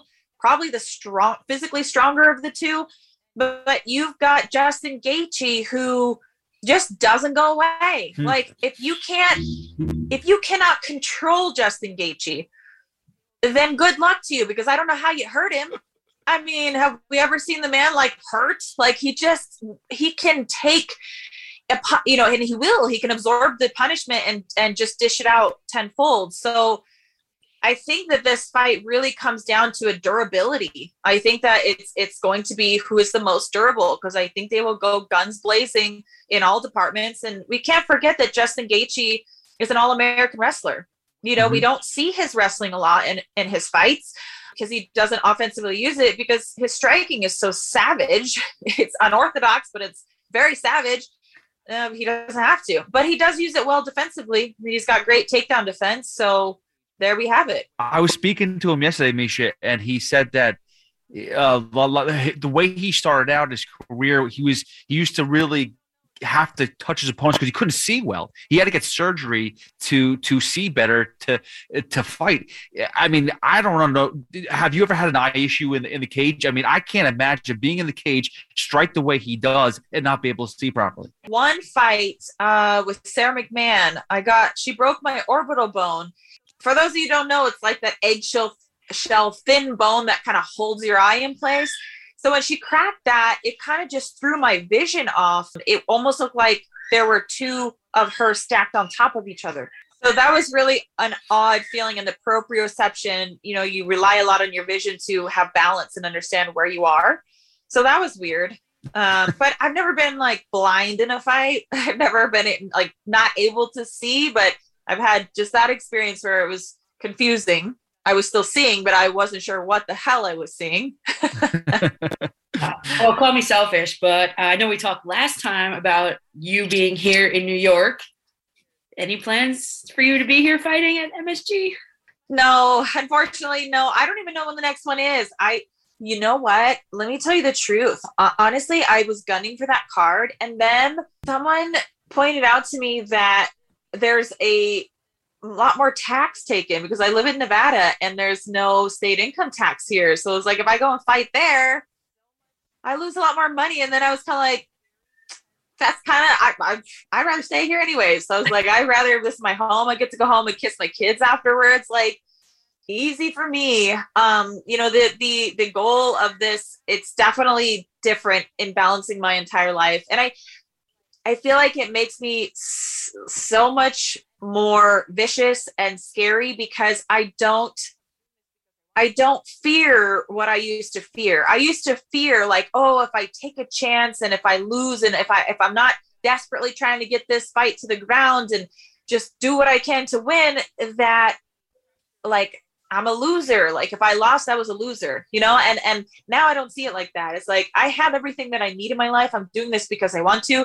It is not my sole purpose in life. It's not my value in life, but it is my passion, my desire, and it's the one thing that I do completely for myself. And I'm 110% devoted, but without the pressure of, you know, fearing that risk, you know, like if you lose that that you lose everything. That's just not it's not how I feel. So I guess you don't fear losing as much you're going to go out there to to to win. You know i mean? Some people fight not to lose. And i think sometimes honestly i was in the most dominant positions and i was still more concerned with not getting reversed and possibly losing than i was just going all in and finishing fights. You know what i mean? Yeah, so that's going to be different this time around. And and you i think you saw that right? Because most people could not finish Marion Reneau she's she's a black belt she's well rounded she's tough and the one thing she knows how to do is to stay in fights. But I got her out of there and um looking to do the same thing on the 20th. Uh, Miesha, my final question, I mean, and I, just to piggyback off, I've actually spoken to plenty of fighters where they say they do not want to fight in New York because of the taxes. So you're not the only one. A lot of people like that. Um, and and also to piggyback too, I've heard a lot of veterans say too that if once you're like a foot out the door, out the cage, it's not worth to to fight because it's just too dangerous for it. Yeah. So you really have to be all in. But my final question to you is just because back to UFC 268, I'm so excited about this card. Um, Kamaru Usman, Colby Covington, the rematch. Two wrestlers, they basically cancel each other out. So which is why the stand up was the way it was the first time around. Do you see the fight going any different, or do we see another slugfest? I see the fight going slightly different in that I think Kamaru will probably get it done earlier, a little earlier. And like these these guys are in a very close race. You know, they're in a rat race pretty much in, in a lot of the departments. You know, Colby has phenomenal wrestling, and I think he beats every other guy in his division. But who can beat Kamaru Usman? That is the question. Who? Who can beat Kamaru Usman? Because his wrestling is the best, and he does not get taken down, and he's so strong and he's so powerful. And then, and then you take him and you put him with Trevor Wittman, who was, you know, as also got to give a little credit. You know, I did go out there and train with him for a few days before my last fight.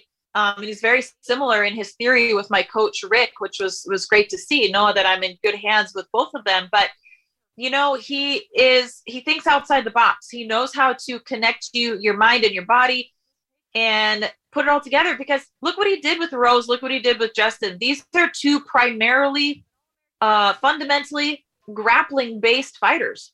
When i used to watch rose namajunas back in invicta you know it wasn't her striking that stood out. It was her fearlessness that she went out and did flying arm bars and flying triangles and she had a sick grappling game and a good takedowns. He wasn't her striking. Now it is. That's because of Trevor Wittman. And then you take a, a you know, an all-American wrestler in, in Justin Gaethje and you turn him into a savage striker who knocks people out, who gets fight of the night. I mean, that's Trevor Wittman. You see what he did in that fight with Masvidal, right? I, I Oh mean, my God, those yeah. are the small changes that he's making. And of the two athletes, I have to, I do believe that Kamaru is the more evolved since they've even fought and he was you know a little bit better the last time they fought so i just think that gap is probably widened a little bit i mean so i've got to go with, with Kamaru. that that's my opinion. Obviously it's a fight. Anything can happen. I think colby would be wise to try to wrestle more you know to push a pace on on Kamaru and give him more things to to worry about than to just primarily make this a striking slugfest um because that's definitely where i think Kamaru has evolved uh if you could even imagine that man getting any more badass he seems to have done it So um, I'm going to be coming for you pretty soon in a couple months, you know. So I have my first Brazilian Jiu Jitsu practice on Wednesday. you need like la- uh, like at least three hair ties Okay. at least three hair ties um a good sports bra something tight are you going in for a gi We don't know. I don't know. Maybe. I would like to. I would Gi like to. no gi okay if it's not gi then i would suggest layering up on your bottoms because you don't think about it, but your spandex, when you get in weird, awkward positions, tends to turn transparent. you can see the whole cookie. So make sure that you uh, double up. That's why I'm always wearing the like a pair of shorts over my leggings. If you've ever noticed my trainings, I'm always doing that because you don't want to sh- you want to show it all off. So uh, be distracting. So th- those are my tips for you. Thanks. I will definitely do that. Thank you, because I had no idea. All right. Well, Pete Hoffman, thanks for joining it. Miesha Tate, best of luck to you. I will obviously be watching and rooting for you. And um, you know, we're we're big fans. So thanks for taking the time out of your busy schedule to join us on the show. Anytime. It's always my pleasure. Thank you both. And we'll take your Giants, Jets, Yankees, Mets, and even some UFC calls at 877 337 6666. Call the fan at 877 337 6666. Powered by Superbook. Better odds and favorable prices.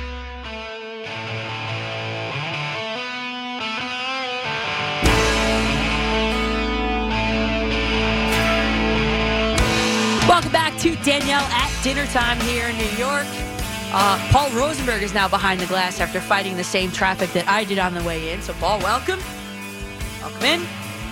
You guys give him a call at 877 337 6666. I did mention that right from here, right out the door. I'm going to go into Madison Square Garden for UFC 268. Maybe I'll see some of you guys there.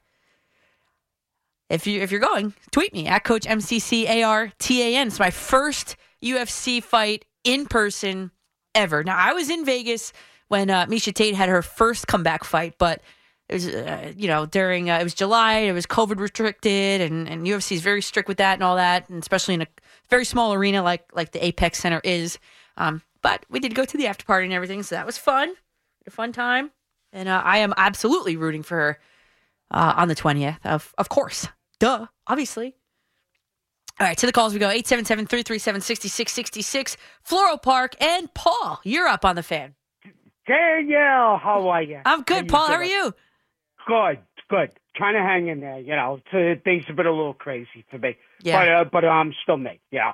Good. I'm glad. Uh, that sounds like yeah. I mean, that sounds like fun. You're going to the uh, to the to, To the wow, fight. Yeah, we'll wow, see. To the USA. Good for you. Good. good.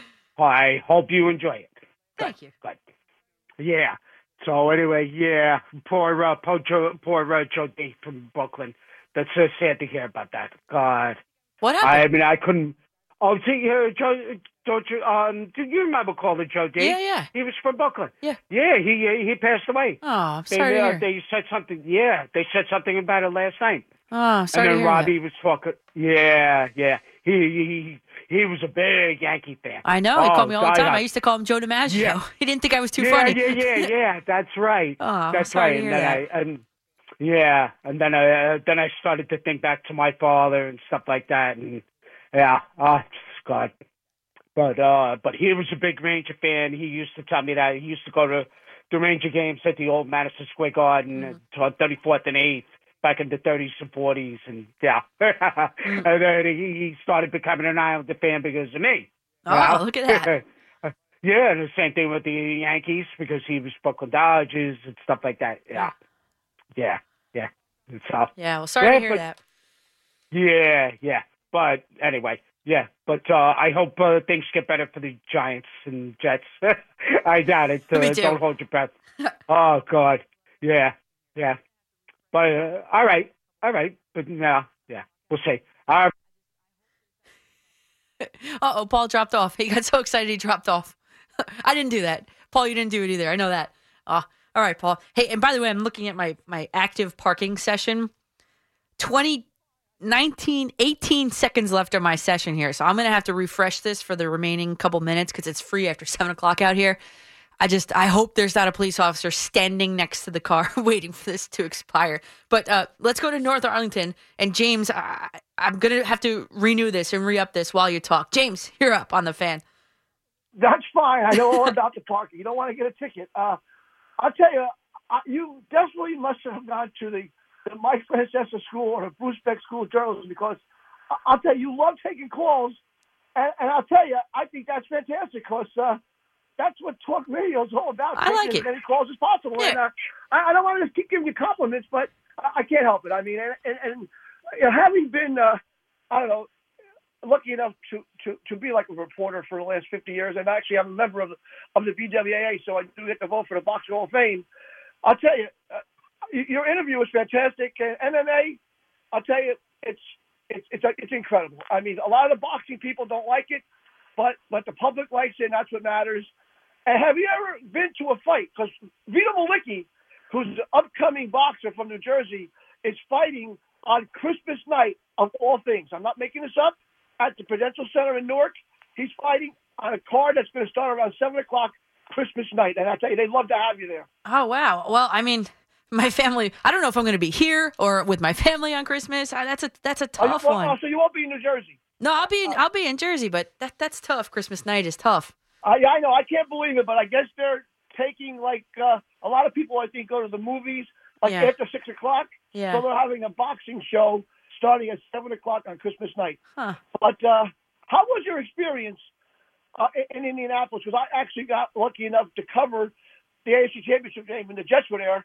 I actually took a bus because in our parking lot, the bus let you out right in the parking lot, and it was it was fantastic. So, did you really enjoy the stadium? Oh man, I loved it. And by wait, by the way, this this is my first UFC live for a fight, but oh my god, absolutely loved Lucas Oil Stadium. I, I, I'm standing out there in the line, just like kind of like looking at it, and I saw it from my hotel room too, and I'm like, why can't, why didn't the New York Giants and New York Jets build something that resembles this? I mean, the retractable roof, it was closed. It was like 28 degrees outside. No, it wasn't like it was 28 degrees outside. So I'm, I was grateful that there was a roof on it. Just think about the potential. I, we were ta- I was talking to the guy in line behind me, and I was like, the potential that New York missed out on with not having a roof that even retractable, based on the cost of that stadium, is is just it's just bad. I mean, you can have concerts year round. You can have more Super Bowls. I mean, those are huge, huge economy boosters. Those events like that, especially when you can't use it sits dormant during the wintertime. So, uh, Lucas Oil Stadium, built in 2008, believe it or not, looked brand new. It was beautiful, and I did do something else while I was there too, uh, sports related. And I was only there for like 17 hours total on the ground. That includes like sleeping time too, which is only like four hours. But um, hey, live while I'm alive and sleep when I'm dead, right? Bon Jovi. Anyway, I'll fill you in with what I did other than go to the Jets Indianapolis Colts uh, atrocity game. Jets didn't even show up, but I'll, I'll tell you what I did. Uh, sports. The fan is on your smart speaker. To listen to the home of New York sports, just say, Hey Google, play WFAN. Let's get down, let's get down to business. Welcome to Danielle at Dinner Time here on the fan in New York City. We got some Tiesto for you. Let's get down, let's get down to business. Oh yeah, Poliar on the ones and twos we have. Uh, so I went to Indianapolis for the Jet game. I showed up. They didn't clearly. Their defense, more particularly, they did not show up. Brutal, brutal performance by the Jets defense down there in Indianapolis. That's so brutal that I had the Colts fans sitting around me apologizing every time the Colts scored a touchdown. Literally, seriously apologizing. I was the only person wearing green in the entire section, 434. And I did uh something else sports related in my 17 hours there on the ground in Indianapolis, four of which I spent sleeping. How could you go to Indianapolis without visiting the internet the, the Indianapolis Motor Speedway? How could you do that? So, from the airport with my suitcase, they were very nice. They they held the suitcase for me and everything uh, at at the Speedway Museum. I did a little tour, twenty five bucks or whatever. Got to go onto pit row and everything. The one thing though, they were resurfacing the actual race track, so we really didn't get a chance. Like typically, the, the they drive you around on the track. We didn't get to do that, so eh. But I just posted some pictures on Facebook.com slash Coach McCartan and on Twitter at Coach MCCARTAN. A couple of the pics that I took from Indianapolis and uh, sat in a real Indy car. This red one that I tweeted and, and posted was uh, from 2009, I believe. And I learned something. Obviously, I'm always trying to learn things. Obviously, you, you kiss the bricks there. I did that too. But the first person to ever do it was Dale Jarrett, kiss the bricks. And did you know that when you go into like the the winner when you win, the car goes on the lift and then you go up high and whatever, you, you, whatever. they hand you milk. You could choose whatever kind of milk you want in case you do win, whole milk, whatever, whatever kind of milk. And uh, they give it to you, and you're supposed to instead of like cracking open like beers and like Stone Cold Steve Austin, it's milk that they use there. Believe it or not. So the tour director, his name was Larry. He said, uh, "Anyone have any questions?" I was like, "Yeah, I do." I said, "Um, so I don't drink white milk. I actually only drink either strawberry or chocolate milk. So, um, would I be able to request? Uh, this is a serious question. Would I be able to request either one of those two? And he said, "You know he said? No." I said, "What?" He said, "It needs to be white for the photos that they take." What? Come on, I'm going to keep my mouth closed then when I win a race there. I'm just going to pour it over my head, but close my mouth, close my mouth. and some of you guys are like, what? You don't even drink the milk from the cereal? Nope, not, not that either. Chocolate milk or strawberry milk. And I want them like brown, brown, brown, or like almost red pink. That's how I have to have it. All right? I'm a child. I know. I get it. I'm a child. 877 337 6666. There is your race history. Oh, by the way, at um, Lucas Oil Stadium, I, I went to send this to my friend. Her dad races funny cars, and uh, they have a funny car cafe. They're all about the race. Apparently, too, my friends down there were telling me that in May when they have the Indy 500, people decorate their lawns and everything with like their for their favorite driver. It's a whole big thing. They want me to come back in May. I don't know. They said it's usually Memorial Day weekend. They want me to come back. Uh maybe, maybe we'll see. Does sound fun though. All right, to Westchester we go. Andrew, you're on the fan. Andrew. Hey Danielle, Oh, hey. Uh, can you hear me? Yes, gotcha.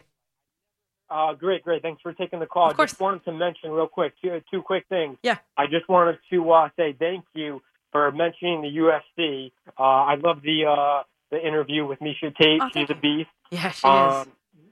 I listen to the fan all the time, uh, and, and honestly, you're the only one that gives UFC like uh, the daylight. I've never heard anyone else mention UFC, so so I appreciate you bringing them up. Yeah. I was a former wrestler, so I know the grind. You know And what, then the Andrew? Yeah, I'm not. I'm not. Uh, I'm not like a you know 100 percent on, on the UFC, but there is a huge event, and it happens to be here in New York tonight, and I happen to be going for. it. You know what I mean? So I, I can't get too technical on UFC, but I'm going to the event. Miesha Tate's a friend of mine, and you know what? Why not? Why not bring it up? No, of course, no, of course. It's MSG. It's it's a big uh, it's a big fight card tonight. So I appreciate you bringing it up, mentioning it. And then the second thing I wanted to bring up was just uh just the fact that the UFC fighters are are the toughest out there. Don't get me wrong. I love football. Football is very tough, but I think UFC fighters are so undervalued. They are the toughest SOBs out there. So enjoy the fight. Say hi to Joe Rogan and have a good one. All right. Uh, Thanks, Andrew. Appreciate that. Um, and you look at, and now I follow Miesha Tate on Twitter, and this this came. I told you this came about because of the podcast I was doing, and interviewed her, and she loved me, and I loved her. and It was great, so we hit it off right away. But um, now I follow her on Twitter, and, and she posts. This is Miesha Tate. She posts all like the workout videos and stuff. I mean, they are tough, tough. In the interview, oh, she just did you hear? She casually dropped that she broke the occipital bone in her eye and kept fighting. I mean, come on, come on. I don't want to minimize anybody else's injuries, but she said she was seeing two of the of the other fighter coming at her with a broken occipital bone. I don't like eyes, and just that makes me think that, that her eyeball was going to pop out. And and spoiler alert, there's video coming for that interview. You should see my face when she said that. Uh, I think uh, Lou DiPietro is going to be putting up uh, the video of, of me, Pete Hoffman, and Miesha Tate uh, on all of our social media channels. I'm not sure when, but it'll be up. I promise you. You can keep an eye on for that. David in Bayside, you're up next on the fan. Hey, Danielle, how are you? I'm good. How are you, David? Danielle, great show. Wish you had more airtime. Oh, thank Always you. enjoy when you're on on the weekend. Yeah, so it was a nice surprise getting in the car tonight. Hey, thanks. Yeah, really enjoy it. Listen, got to concur with the previous caller, UFC. It is nice to finally hear someone on the fan talking UFC. Okay, because just the a lead up bit. to this call. You know? Yeah, yeah. It, you know, and you're gonna have a blast tonight. I was there two years ago when Masvidal fought Diaz for the BMF title. Mm-hmm. Um, it's going to be so exciting. Get there early. The prelims, the main event, the first fight of the main event, or the main card tonight. Gaethje and Chandler is going to be great. I'm they gonna moved try. it up to the first fight. I'm just gonna try. Yeah, I, I'm um, working. I'm here till nine, so I'll try my best to get there in time. Yeah, don't miss that one. That that has potential to be the fight of the night. Oh, that really? one can end early. Those two guys are just stone cold killers. That's going to be a great fight. Um, your interview with, you know, Miesha. Yeah. Really good interview. Nice to hear somebody from the UFC on. Thanks. Um, I give her all the props in the world. I don't know if you've ever seen the fight with her and Holly Holm. I have. I've ago. watched it back now that I've, I'm friends with her. I did watch that back. Yes. Yeah. So you know, going into the fifth, she needed a total stoppage. She was down on all the cards going into the fifth round. Um, she dragged her down, took her back, got the rear naked choke. Holly Holm, tough as nails, went out, never tapped out. You could see her arms just flailing as she went out. Yep. You know, it was great to see Miesha win a title. I mean, it was great. Mm-hmm. But the only thing I have to say to that is good luck in the comeback. But there's no reason to believe that if she fought Amanda Nunes again, it would be any different. It would end the same way, unfortunately, for her. I don't. I And mean, Nunes Amanda is- Nunes is a beast. Obviously, I, I, do know Yeah. that. But I mean, listening to her and watching her, and now, I mean, she said she was. It's the the technique now. She she's cerebral about it now. She's not just relying on just the physicality of it. You know, she's she's understanding what's happening in front of her in the ring and in the octagon, I should say. And I don't know. I I, I, I believe her. I do. And maybe that's just my I little agree bias with here. all of that. But but the first time Nunes touches her, it'll be over. Oh, It, it, it, it just is what it is. But here's the thing, real quickly. And again, I love Miesha Tate. She's a pioneer. She's been around Mm-hmm. the Strikeforce days. Listen, even if she dropped down to 25, Shevchenko was still the best. Mm-hmm. But here's the fight for her, and I can't believe nobody's talking about this. And I know Dana White's got to be thinking about this because he's a promoter. Mm-hmm. The one fight for Miesha, and it's out there.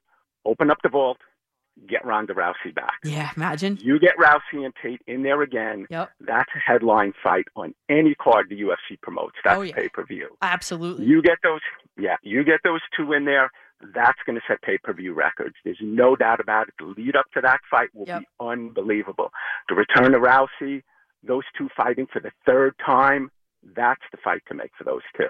I Um, wish her luck, but that's the fight. Yeah, David, I'm actually going to text her right now and tell her you suggested that. So from your from your Oh. mouth to Dana White's ears, hopefully, we'll see.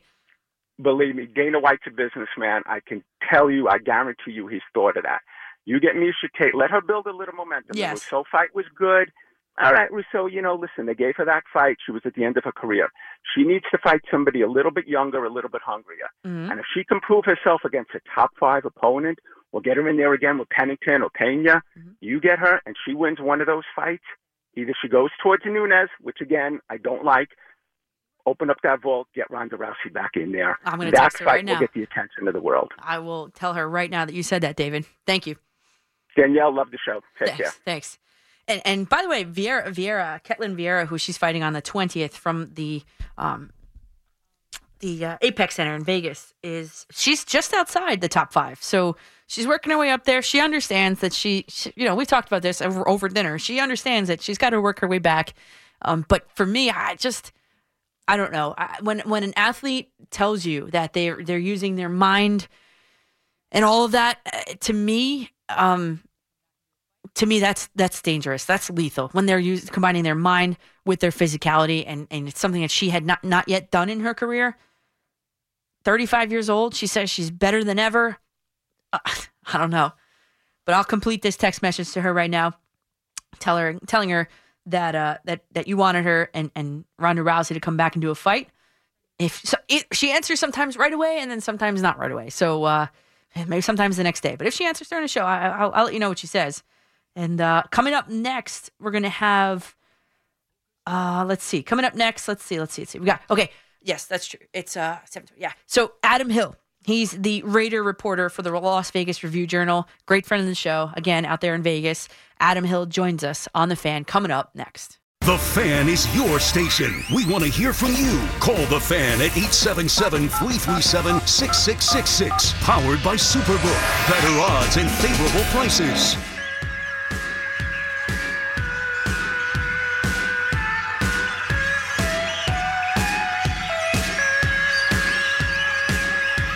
Welcome back to Danielle at dinner time, potentially. McCartan before midnight here on the fan in New York City and on the hotline. You guys, you know that I always love to get the opposite team's uh, point of view, perspective on, on, on the games that, that I can do that for. And on the hotline right now, Raiders reporter for the Las Vegas Review Journal, great friend of the show, Adam Hill, joins us now on the fan. Adam, thanks for coming on and welcome. Yeah, no problem. Uh, I don't know what we could possibly talk about. It's been a pretty slow week in Raiders land. Oh yeah, Giants land too. Oh. Yeah. All right, so we'll start exactly right there, Adam. This team, this Raiders team, has dealt with a lot of turmoil this season. Gruden and now with Ruggs. How could you characterize the mood inside that building? Because I know you're there inside of it with them. It's it's tough to do. I mean, especially in this era um, where you know locker rooms are closed and we're not able to kind of get you know the perspective from being in the locker room, which I, I think that's when you really pick up the mood and uh, how players are feeling. Um, and I'll tell you this: like after the Gruden situation, um, a lot of players did want to come out and speak. A lot of players did kind of volunteer to go to the podium and, and talk to the press. That didn't happen this week. It was one guy, Derek Carr. That's the only person that talked. And I was told by several people in the organization uh, that many players have went and said, "I am not talking. I do not want to talk. I do not want to go out there." And I totally get it. it It's like there's nothing you could possibly say.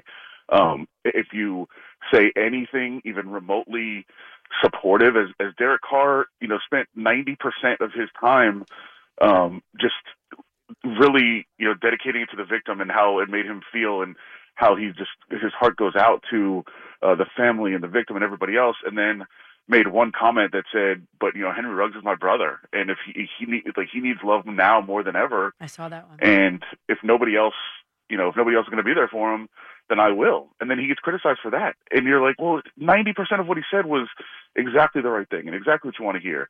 So I think the guys are in a really bad position um, to come out and, and to try to talk and to try to you know say what they're feeling. And I don't know if they know how they're feeling. That was one of the other things Derek Carr said. He said, "I don't know how I'm feeling. I don't know how to process this. I've never been through this, and nobody has." Um, so it's just really it's really difficult. But uh, the last thing I'll say on it is I, I looked back at my lead before the Broncos game two weeks ago, and it was you know the advance of the game story was you know after the most tumultuous week in franchise history, the Raiders will take the field and, and try to escape everything that's going on off the field. Now, two weeks later, it's by far the most tumultuous week in franchise history, and that's only you know in two weeks you went from the craziest week that the franchise ever had to topping it infinitely. Yeah, that's crazy. You're right about that. Um, there was something else Derek Carr said. He said, "I don't know how to handle it, but I'm doing my best." And and I guess from a football perspective, now that we've kind of addressed this right off the bat here, what does the product look like on the field during the media availability portions? um, it it seemed the same, and, and then I saw like you know some criticism of that too, right? Where you know we took the field and and you know you don't get to be out there for very long, but one of the traditions that they have, and I, I don't think it's unique. I think a lot of teams do this is you have a playlist on the field Right. um, that kind of relates to the the opponent. Um, so it was like you know Jay Z Empire State of Mind was playing when we first took the field on Wednesday, the first practice, and people are looking around like, oh, it's just business as usual. And then you know obviously people criticize that. And and again, I get it. Like I I think people want you to go out there and just be somber, 24 hours a day, and and I I think they are. But at the same time, like as Rich Bisaccia has said repeatedly this week, he said, "We are feeling this. We are crushed by this. We are devastated by this." But the Giants don't care. Like we have to go on the field on Sunday and play a game, and so you know, again, and that was criticized too. So I, again, I, I feel like it's just a terrible. Obviously, it's terrible. The whole thing is awful and, and despicable and gross and and everything else. You just feel so much for that family, but you know, like like they said, the Giants the Giants don't care. They're, they're going to go try to beat them up on Sunday, and so you have to be prepared for that. You don't want to get you don't want to compound your feelings by also getting your butt kicked. Yeah, exactly. Uh, there was one giant that sort of kind of cared enough to tweet about it. Was Kadarius Toney, and here's the tweet. He said, "We young, everybody make mistakes. I'm reading this verbatim. Y'all looking at the situation like this or that because it ain't y'all having so much to say. He know he messed up. Don't drag him for it. That's goofy to me. Just play for pray for the families involved." And then like a little prayer emoji hands and like a little hundred. Um, that wasn't well received. No. You know? Yeah. nothing is nothing is going to be. I I mean, again, I I totally understood where Kadarius Toney was coming from in saying that. Like nobody is is you know as crazy as this sounds, nobody feels worse right now than Henry Ruggs.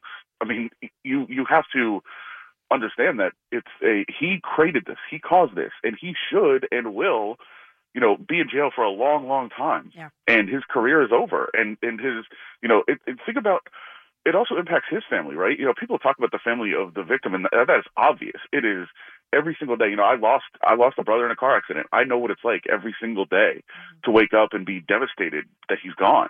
But Henry Ruggs' family is going to feel the same way. um, they're every day that they have, they have to deal with the fact that he took a life and that he's going to pay the ultimate price, and that you know they went from you know having a, a much better life because of his talents to you know now having to visit him in jail. Um, everybody is, is greatly impacted by this, and I think what Kadarius Toney is trying to say is you're piling on. Like you know, he feels bad enough, but but I think it, it it's fair to criticize him as well. Like I don't think people should not be critical of what Henry Ruggs did because it's gross. Um, but you also realize like a lot of people have made the same mistake. It just didn't result in the same consequence. Yeah, I'm sorry to hear about your brother. I didn't know that. Yeah. Um, Adam well, it, I mean, it is. It, you know, it, and it is like a lot of people have dealt with this. Is what that's that's I think the the the sad reality of of this is that this it's something that happens all the time, and it, it needs to stop, and people need to, you know, people need to be- to talk about it and speak about it, and and realize that we need to get better. And I think we've gotten better as a society about this issue, but. It you know there's too many options out there for us to have this happen every day. Exactly. That's what I said in the open too. It's not worth it. Um, Adam Hill, Raiders reporter for the Las Vegas Review, Review Journal, is with us on the fan. Okay, so um, on the field, let's talk about football now. How's the guy that's going to be replacing him? Is he is he any good? Well, it's Zay Jones is going to be the guy that you know takes the majority of snaps at that spot. Um, Zay Jones is a guy that you know second round pick of the Bills was somewhat disappointing, I think, uh, in terms of where they drafted him and his production.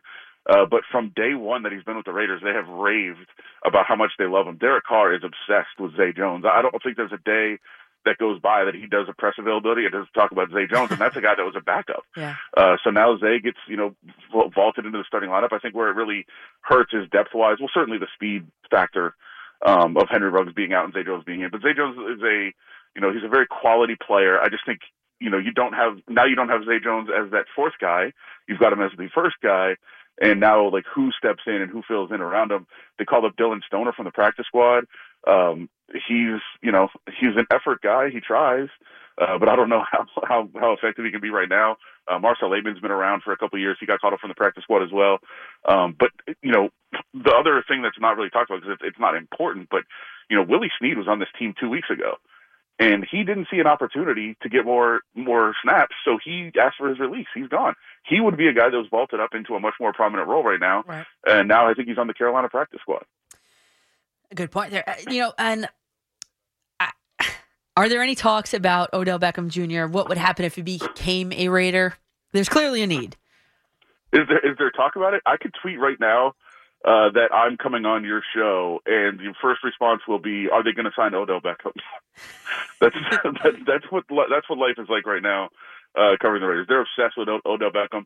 Um, I, I don't I don't know how they view it. I will say this, especially with and and the the, uh, the problems are different. I'm not comparing their problems so people get that you know get that straight right now. But what is going on with not only Henry Ruggs, but also Damon Arnette now and, in that video that surfaced, um, and the fact that they're still dealing with the residual fallout of Jon Gruden. I don't think they need another distraction in the building. And there, it's clear, as much as Odell Beckham is talented, he's another distraction. Yeah. Um, I might be able to say the same thing about DeSean Jackson because that's another guy that would make some sense, mostly because they need a speed receiver. DeSean Jackson is out there. Um, I don't know. We'll, we'll see what they what they what they do. Um, it's it's a it's a crazy crazy time certainly in Raiderland, and I think they're going to be very careful about who they bring in. Derek Carr has, for the first time in maybe his career, been very consistently good. To what does he credit that? Um, well, it's it's funny because well, he did have one other really good season. Um, you know, the the MVP like season that he had, and then got hurt right before the playoffs started. Um, that was a great year that he had. Uh, it's it's funny though because what he is credited to is being in the same system with Jon Gruden for his fourth season, and you know really feeling more comfortable and being an extension of the coaching staff out on the field, and never having four years in the same system in his career. Now Jon Gruden is gone, but it's continued, and and I think it's it's the fact that he has Greg Olson there, the fact that um, you know he's got a system that he knows that he can call the plays before he even hears them. Um, he's very he's just very comfortable out on the field, and I think he's comfortable with himself, uh, which has maybe not always been the case. Even if he said he has been, uh, I think he's just a lot more um, at this point in his career. He's just like, hey, I'm the guy. I'm just going to go do it, and he's got a lot of confidence in himself and his system, and he just goes and plays. The here in New York, we really don't appreciate the dominance of Maxx Crosby. He was just named one of the three highest graded defenders under 25 this season, along with Nick Bosa and Josh Allen. Can you fill us all in about the nightmare that Daniel Jones will be facing tomorrow with Maxx Crosby? Yeah, I mean, well, it's not just Crosby, right? It's the fact that they have Yannick Ngakoue on the other side, who's also been great, and I feel like doesn't. I think Ngakoue doesn't get enough credit for how good Maxx Crosby has been, because all the attention, for the most part, seems to go to Yannick Ngakoue, and then Crosby kind of has one on one on the other side, and just it just you know operates over there uh, on his own and, and beats tackles. Now, uh, the, the Giants isn't going to be much different, but I will say um, if you if you listen and pay attention to the PFF guys, a lot of guys that do the, the grading and um, all, all of those things, they they were obsessed with the fact that Maxx Crosby had a run of five straight weeks against five of the worst right tackles in the history of football, and really took advantage of those matchups. Now, I don't think the Giants are going to present much different. Uh, the Giants' offensive line has certainly struggled at times on the outside, so uh, we'll see how how that goes, but yeah, I think the attention that Ngakoue gets on one, and Ngakoue last game uh, was fantastic, and I think that was part of you know offensive line starting to focus a little bit more on Maxx Crosby, and now Ngakoue gets some one on ones, and he can go uh, you know feast on quarterback. So they they really work together well. They're very close friends, and uh, it's really worked uh, in terms of generating a pass rush that they have not had for three years. Adam Hill from Lotus Broadcasting joins us here on the fan to give us the Raiders perspective. Um, versus the Giants, obviously, what aspect of the Giants game are the Raiders most concerned about?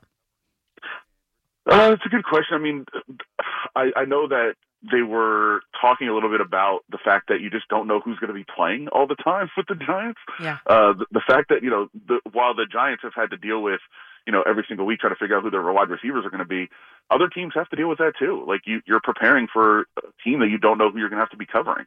And Rich Bisaccia said on Friday, he was like, uh, I guess we're just going to have to just figure out who's on the field and cover whoever's out there. I, I don't know.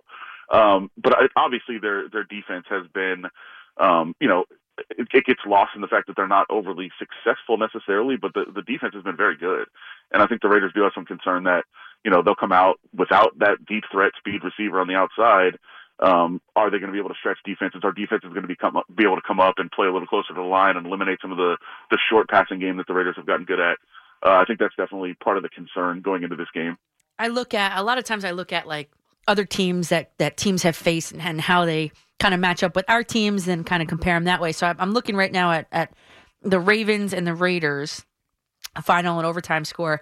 Lamar Jackson, mobile quarterback, rushed you know, was the team leader for the Ravens, 86 yards on the ground. And I know this is week one when everything was, you know, all hunky dory there, but um, how or can the the uh, the Raiders contain Daniel Jones, who is also a mobile quarterback? Well, isn't Daniel Jones kind of containing himself lately? Mean, he stopped running. It seems like a, a lot like he'd done early in the year. I mean, he's he's still been effective with it, but um, I think he gets back to that a little bit. I think that would be uh, somewhat effective against. I mean, Lamar Jackson did what he did, despite uh, Villanueva being out of position and playing one of the worst games I've ever seen an offensive lineman play. Lamar Jackson still had some success, and that was a fluky win. I still look back and say I'm not sure how the Raiders won that game. Lamar Jackson dropped the ball a couple times, uh, some fumbles there that really weren't created by the Raiders defense. Like that, that was a fluky result. Uh, but the Raiders had have had some issues at times containing mobile quarterbacks. But they also said, "Hey, we're worried about Daniel Jones running, but we've been prepared for it. We've played Lamar Jackson, we've played Jalen Hurts, we've played some of these guys uh, who run the ball really well, and you know we've gotten used to it a little bit. So I think that they're they're prepared for that aspect. Certainly, uh, not having not having Barkley on their on the other side uh, gives them you know one one less weapon to have to worry about in the backfield. But I know the Raiders are very familiar with Devontae Booker. He was with with them last year. Right. Uh, they know what he can do not only in the running game but also the, the short passing game. Knowing what you know about having watched every down of the Raiders this season, how can the Giants win this game? I'm, I picked the Giants. I, I think the Giants will win the game. But listen, it's also we talked about at the beginning. I I don't know how the Raiders are going to look. I don't know what's going to happen when they step on that field. If the Raiders are playing at their best, yeah, I think they go in and win the game. I just don't know that that's going to happen. And I know, listen, this is going to be one of those hindsight games where if the Raiders come out and they're great, we'll say, hey, they they rallied around this. They rallied around the tragedy. They got away from it for three hours. They didn't have to think about Henry Ruggs, and they were, were able to just go out and play. Uh, and if they lose, we'll all say, well, they were distracted. You know, how could they expect be expected to go out and play? So it, it's going to be a hindsight uh, thing where you go in and then look back and say, oh yeah, of course that's what happened. Um, but yeah, I just I don't see I know the Raiders rallied around it against Denver and you know the whole Gruden situation, but I just don't know how they go out in the field and play a football game right now. It's it's not a good time right now in, in Raider land. What do you have for a final score prediction? Oof. Uh, I'm going to go. Oh, the other thing, Raiders horrific, worst team in the league after a bye, and they're coming off a bye. Uh, Oh. three and thirteen, three and thirteen the last 16 years. Um, I'm going to go 21-17 Giants. Okay. I haven't given mine yet, but it, it's it's similar. I can't believe you're going Giants. That's that's interesting. I didn't think you were going to Oh, say that. Oh yeah. Well, I've I've been known to pick against the Raiders every single week. So A man of many talents. In addition to covering the Raiders and the Golden Knights for the Las Vegas Review Journal, we are lucky to have Adam Hill because he also covers MMA for it too. So he joins us live, not from Vegas, but from Madison Square Garden right now. Adam, you're here in New York for the fight. What is the most New York thing you've done so far on this trip? Oh, it was bad. I mean, last night was a uh, last night was a bit of a debacle. Just kind of wandering around Manhattan, meeting some friends at different bars. Um, I, I think maybe standing in Times Square at 3 a.m. last night was pretty pretty touristy, um, very touristy. I would say that's usually not what I do. But I, I was just kind of walking through. I was walking from one bar to another, and I was like, ah, I might as well take a take a stop and take a picture in Times Square. I hated myself for it, uh, but I did do it. Oh, you got to send it to me. I, I put it on uh, put it on Instagram. Oh, I can uh, All right. grab that. Yeah, yeah. I'll take a look.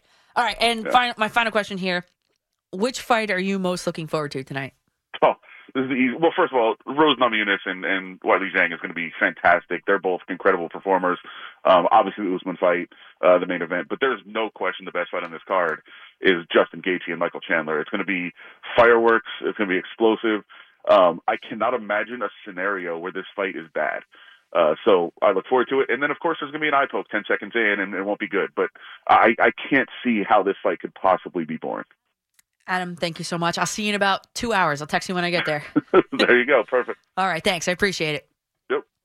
That's Adam Hill from Lotus Broadcasting and the Las Vegas Review Journal joining us to give us the Raider perspective on that giant week nine Giants game. Um, and before we hit the break really quickly, some breaking news. Seriously though, while I was on the phone with Adam, the Mets had officially extended qualifying offers to both Michael Conforto and Noah Syndergaard. It's official. They have until November 17th to decide on what they're doing. So we'll take your calls on that. I'll give you my opinion on that. We'll take your calls on that. Yankees, whatever you want, you guys, whatever, whatever you want. I'm here with you till 9 p.m. here on the Fan. The fan is on your smart speaker. To listen to the home of New York sports, just say, Hey Alexa, play WFAN.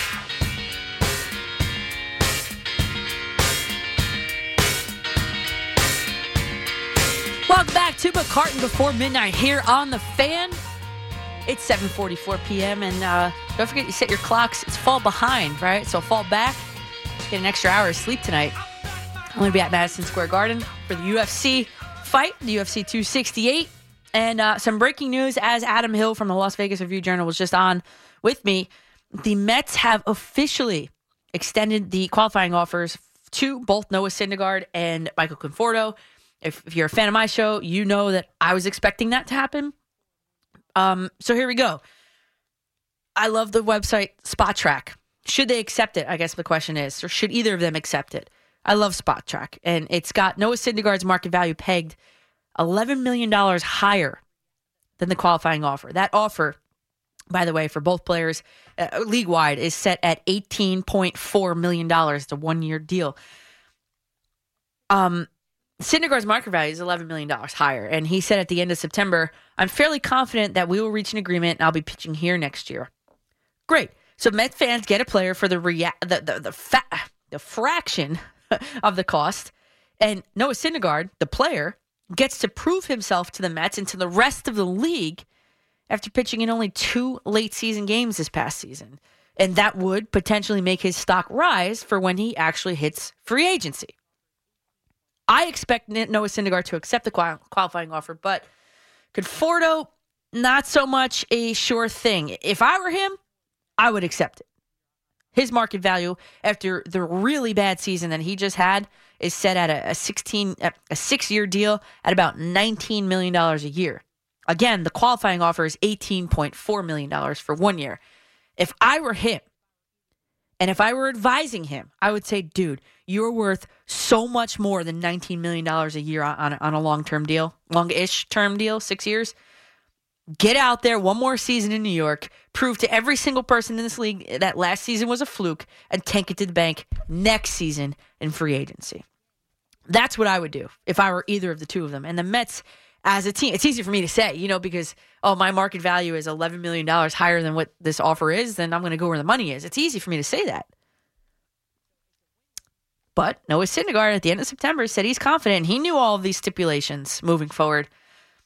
The Mets, as a team, would again get a player playing under market value in both of them. And if either of the two of them were to reject the qualifying offer the Mets had just extended to them, they will be compensated with draft picks. So it's a win win. The Mets offer them the offers and then go from there. So win win. You get a two players under market value, theoretically. And if either or both of them don't sign, you get a draft pick for, for one or both of them. I think it's uh I think it's a win-win. If you ask me. We'll go to the phones. 877-337-6666. Uh Nyack, New York we go. Max, you're on the fan. Hey, how are you doing? I'm good. How are you? Listen, I disagree with that point, but I called about the Knicks because I told you I wouldn't call you till Thanksgiving. but but I'm so excited about the Knicks last night winning down by 21 and winning by 15 against the Bucks. Isn't that beautiful? I mean, and and Nick's in Nick's I mean, right positive, in Nick's right? years of the past, they would have folded, and that would have been the end of it. And they came back from an insurmountable, what seemingly an insurmountable deficit, and and they won the game against the Bucks. And listen, I know the Bucks are missing, you know, some some players there, but that's a good win for the Knicks. It really is. Danielle, that is the last time I called you. I said, I'll call you on Thanksgiving. We're going to be okay. And you were like, I hope you called me before that. And so here I am. Here you are, still riding I, high. I, I was so excited about the game, and I am really pumped up about the Knicks this year. That I said, I'm going to call Danielle. I'll hold on for 30 minutes because I want you to know that Max from Nyack loves the Knicks. We got a lot of Knicks fans out here. And, you know, I know the Nets are always the, the talk of the town with Kyrie. But, hey, you know what? Let's give the Knicks a chance this year. Yeah, no, Max, for sure. I am. And you know what? The big thing, and I said it, I think last time to you too, the return of Mitchell Robinson as a threat down low is um he was out last year with injury for a lot of the year. And having him back, I think really takes a lot of pressure off Julius Randle, who when Julius Randle, you know, is the team, he doesn't do so well. And you saw it in the in the postseason last year. So hey, listen, looking at the Eastern Conference standings right now, tied for fourth place. Guess who? The Knicks and Nets, both at six and three. This is going to be. Whereas football on Sundays doesn't give anybody any hope. Basketball, two, three, four times a week will here in this town anyway. If you're a Knicks or a Nets fan, it's exciting. I had someone ask me on Twitter, um, "What did I eat while I was at Lucas Oil Stadium?" Funny because I felt I always try to eat like uh, like typical dishes from you know each of the regions of the country here. And i always thought that the midwest is known for like their barbecue. I, i've done barbecue in uh, kansas city and where's the other place? I forget the other place but i went for barbecue. And i went to an awesome place for lunch after the indianapolis speedway. I actually walked there. But what i found at lucas oil stadium were pulled pork nachos with tons of cheese on them. Oh, they were so good. I brought them back up to my section, and everybody around there, Colts fans that go to games, have season tickets, they were like, where did you find those? Those look so good. I was like, um, see it right over there, the neon sign. I walked all around the stadium and I found these pulled pork. I came prepared. I knew that's what I wanted. I just had to find them, and they were in the the funny car cafe with the neon signs. And I pointed. They were like, "Oh, cool, thanks." No one went and got them, but I was I was the envy of the section for uh, for for those uh, foods certainly.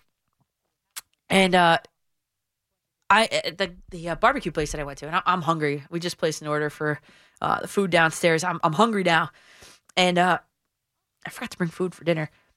But when I had the barbecue, they came. It was I got pulled chicken for lunch on a sandwich. Oh, so good, and uh, they had different like sauces to try. So what happened was the waitress brought me a bunch of different sauces. I don't like anything spicy. I, I- she brought me a plate where I can. She goes, "Do you want me to bring you a plate? You can squeeze it on there and then pick which one you like and then put it on your sandwich." I was like, "Oh, yeah, great idea."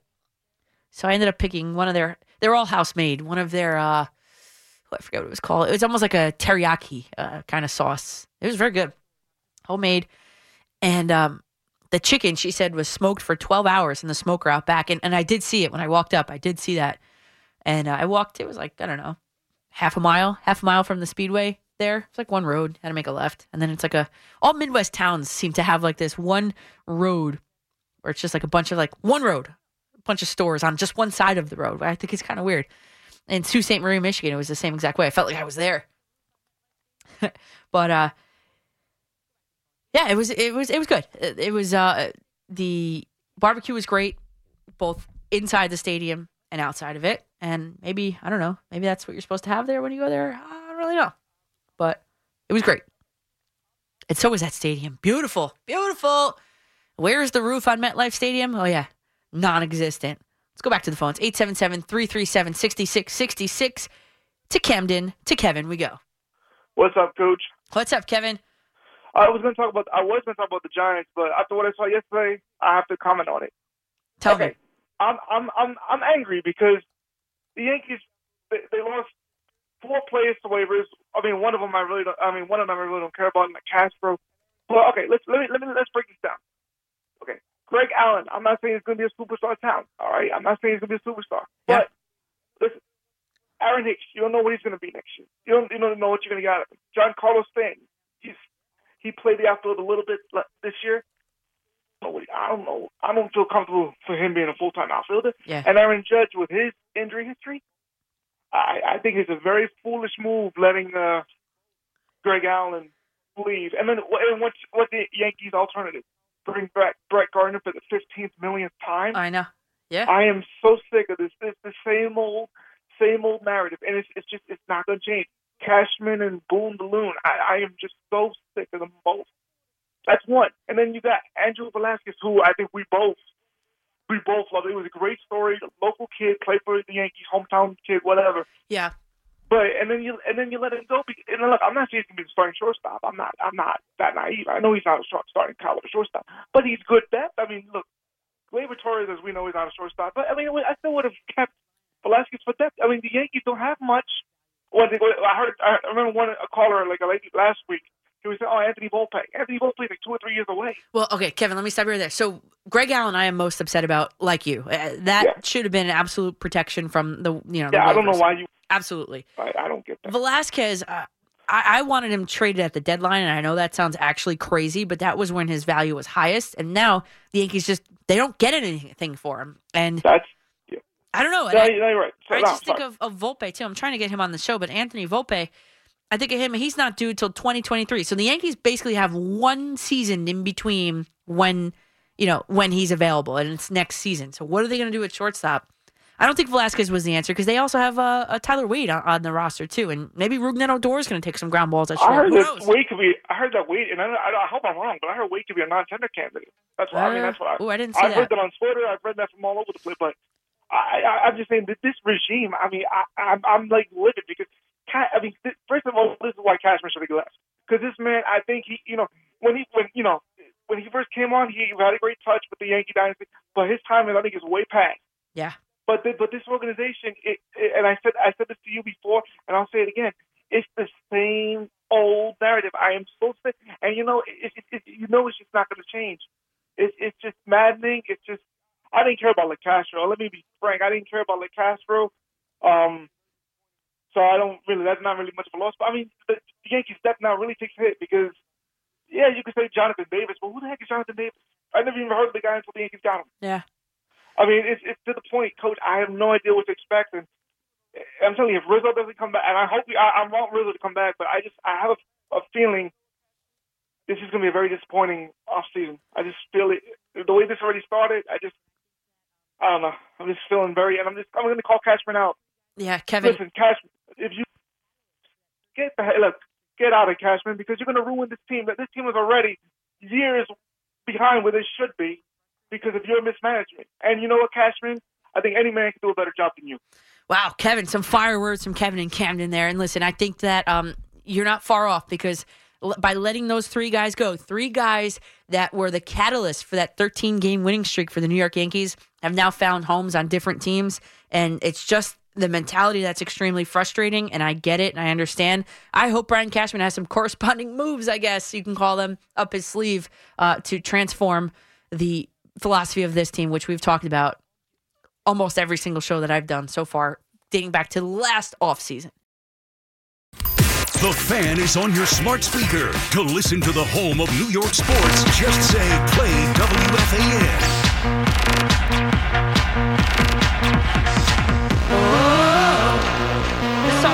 Pumped up. I don't know what does. Welcome back to Danielle in drive time. Danielle at dinner time. McCartan before midnight here on the fan in New York City. At 9 p.m. I'm going to be boogieing over to Madison Square Garden for UFC 268, my first fight ever live in person. I'm very excited. Very excited to, to you know, I, I'm not the guru of UFC fighting. Let, let's be honest there, but um, I've actually never tried it. But my New Year's resolution, you know, is to try something new every month. And what I'm going to do this month is, well, I guess two things. One, go to my first fight. And two, I'm going to try my first um, experience. Well, let me say something. I like to do the things I like to, like, how do I say this? I feel like I'm not qualified to speak on it without having done it myself. You know what I'm saying? So, my other new thing for the month of November is I'm going to get a lesson in Brazilian Jiu Jitsu, which is one of the disciplines that you can use to get to the UFC, to get to the highest level.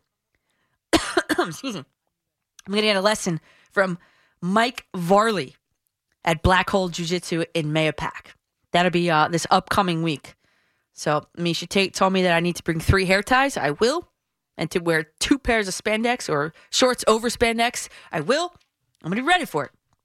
Because then I feel like I'm more qualified, I guess, to speak on UFC. And I told her that uh, I'm going to be doing it. She was like, wow, what made you decide that? I said, you. You did. You inspired me. So I'll uh, I'll post some videos up from that. You guys you get a nice laugh. I'm coming for the belt. That's it. I, that's what it is. I'm, I'm coming for the belt.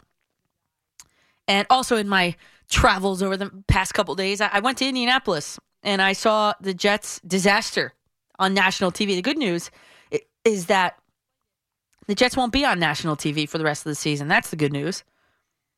And you know, I know the Jets had a couple questions coming into that game, and is Mike White the guy?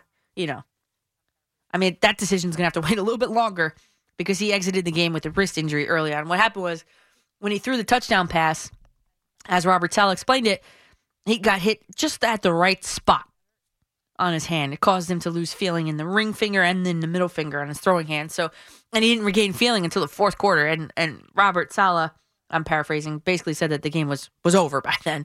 No need to bring him back in there. But he did say that White looks good for next week as the practices leading up to the Bills game. And Mike White, though, before he got hurt, was seven for 11 with 95 passing yards and a touchdown. He averaged 8.6 yards per pass, finished with almost a, a 91 quarterback rating. So that's like really good. And then, oh, Robert Saleh said that Zach Wilson, and this is a quote, is also trending in that direction for a return to practice, end quote, you know, this upcoming week. So who should it be in the Bills game? Should it be Mike White or should it be Zach Wilson in that Bills game on the 14th? I'll be there. Who's going to be the quarterback? I don't care how well Mike White plays. If Zach Wilson is 100%, and I'm not talking 99%, 99.5%, if Zach Wilson is 100%, then you start Zach Wilson. And don't lose track, Jets fans, of, of the motto of this season. The motto of this season was to watch your rookie quarterback develop. And he's had time to watch from the sidelines nursing this knee injury. There's only so much you could watch and absorb before you actually go in there and do it yourself. Zach Wilson has watched. If his knee is 100%, he better be in there. Now, this season is not about I hate to say this, it's not about winning games for the Jets. Winning was going to be a byproduct for this team at the development as the development of the quarterback continued, if that makes sense. And maybe you're yelling at your radio right now, and I want to hear from you. 877 337 6666. But if you're yelling at your radio saying, well, you play to win the game, you do. But you also have a quarterback that was drafted very high up in the draft, might I add. And you have to look to the long term as well with him, someone like him. He's, to me, he's watched enough. And as long as he's 100%, get him out there. Let him work through some adversity. That's just my opinion. And, and, and I don't know. And the defense, the Jets defense, awful. I mean, just awful. Oh, it allowed over 500 yards for the second time in three games. That's just inexcusable. I don't care if you have Tom Brady under center for the New York Jets. Maybe that's the sword nerve. Maybe maybe Joe Montana. You could have Joe Montana under center for the New York Jets in his prime. You're not going to win many games when you give up 45 points a game defensively. Just doesn't happen. And that score was completely deceiving. You you- maybe you went to sleep at halftime because the game was essentially over at halftime, 28-10. That's when I went on my quest to find the nachos. And uh you might turn the game off and then you woke up on Friday morning and you're like, "Oh wait, 45 30, that's a two possession game. At least they kept it sort of kind of close." Actually, they didn't. I mean, the the Colts defense was basically you know, running out the clock and giving them what they wanted, everything underneath. They barely were playing anymore. And then when Josh Johnson threw the, the, the interception, I, I actually had snuck down to kind of right behind where the Jets are seated on the bench there. And I kind of snuck down there. No resistance at all at Lucas Oil Stadium. None. And I, and I joined all the, the, the rest of the, the Jets crowd there. And Josh Johnson, after he threw that interception, kind of acted like a, I don't know, like a little baby to me. I, he was like screaming. He's like, ah! And he came off the field, and everybody was kind of just like looking around, like, yeah, all right, we get it. You're frustrated. We get it. But, I mean, that defensive unit should be ashamed of itself. Gave up exactly 532 yards on 28 first downs. I mean, forget asking if that defensive unit for the Jets even got off the plane. How are they even allowed to get back on it? That is my question. Horrible. I mean, I got to Indianapolis International Airport at 4:30 a.m. on Friday morning, and there were no jets there. So I can confirm that all of them were able to board and allowed to board the flight home. But man, oh man, they made Jonathan Taylor look like Barry Sanders out there. He accounted for 172 of the Colts' 260 rushing yards. Oh, and tacked on two touchdowns for good measure. And guess what? In that third quarter, when Taylor broke off that 40, uh, 78 yard touchdown run, which is on the sideline, basically right in front of me, like right below me, not the opposite side. He's run down the sideline. I put my head in my hands. I didn't even watch him cross the goal line. And believe it or not, all the Colts fans sitting around me were actually apologizing. They were apologizing. I mean, the guy next to me on the right, the guy next to me on the left, the bros behind me. I mean, they really were. It was no joke. It was the strangest thing that I've ever encountered from uh, other fans at a game ever. But I guess it gets uh, it, it uh it beats getting beer dumped on me, so I'll take it. And uh I don't know, just just that defense was just so so bad, and they lost, of course, Marcus Maye for the season, and you saw it right away when there is a non-contact injury like that. He just kind of just went down and looked behind him to see if anybody had like pushed him or whatever. That's when you knew. That's when you knew. So whether he was going to be traded or unfortunately this had to happen, Marcus Maye um, might have played his last couple snaps in a Jets uniform moving forward. We'll have to wait and see what happens with that. But um, just another thing, another question. Robert Saleh, he early on in the game, and it was 20, 42 to 16. He elects to go for, of course, the Jets were losing. He elects to go for a two point conversion. Fine, that's great. You're down by a lot. It's like Madden. Like, just try it. Who cares?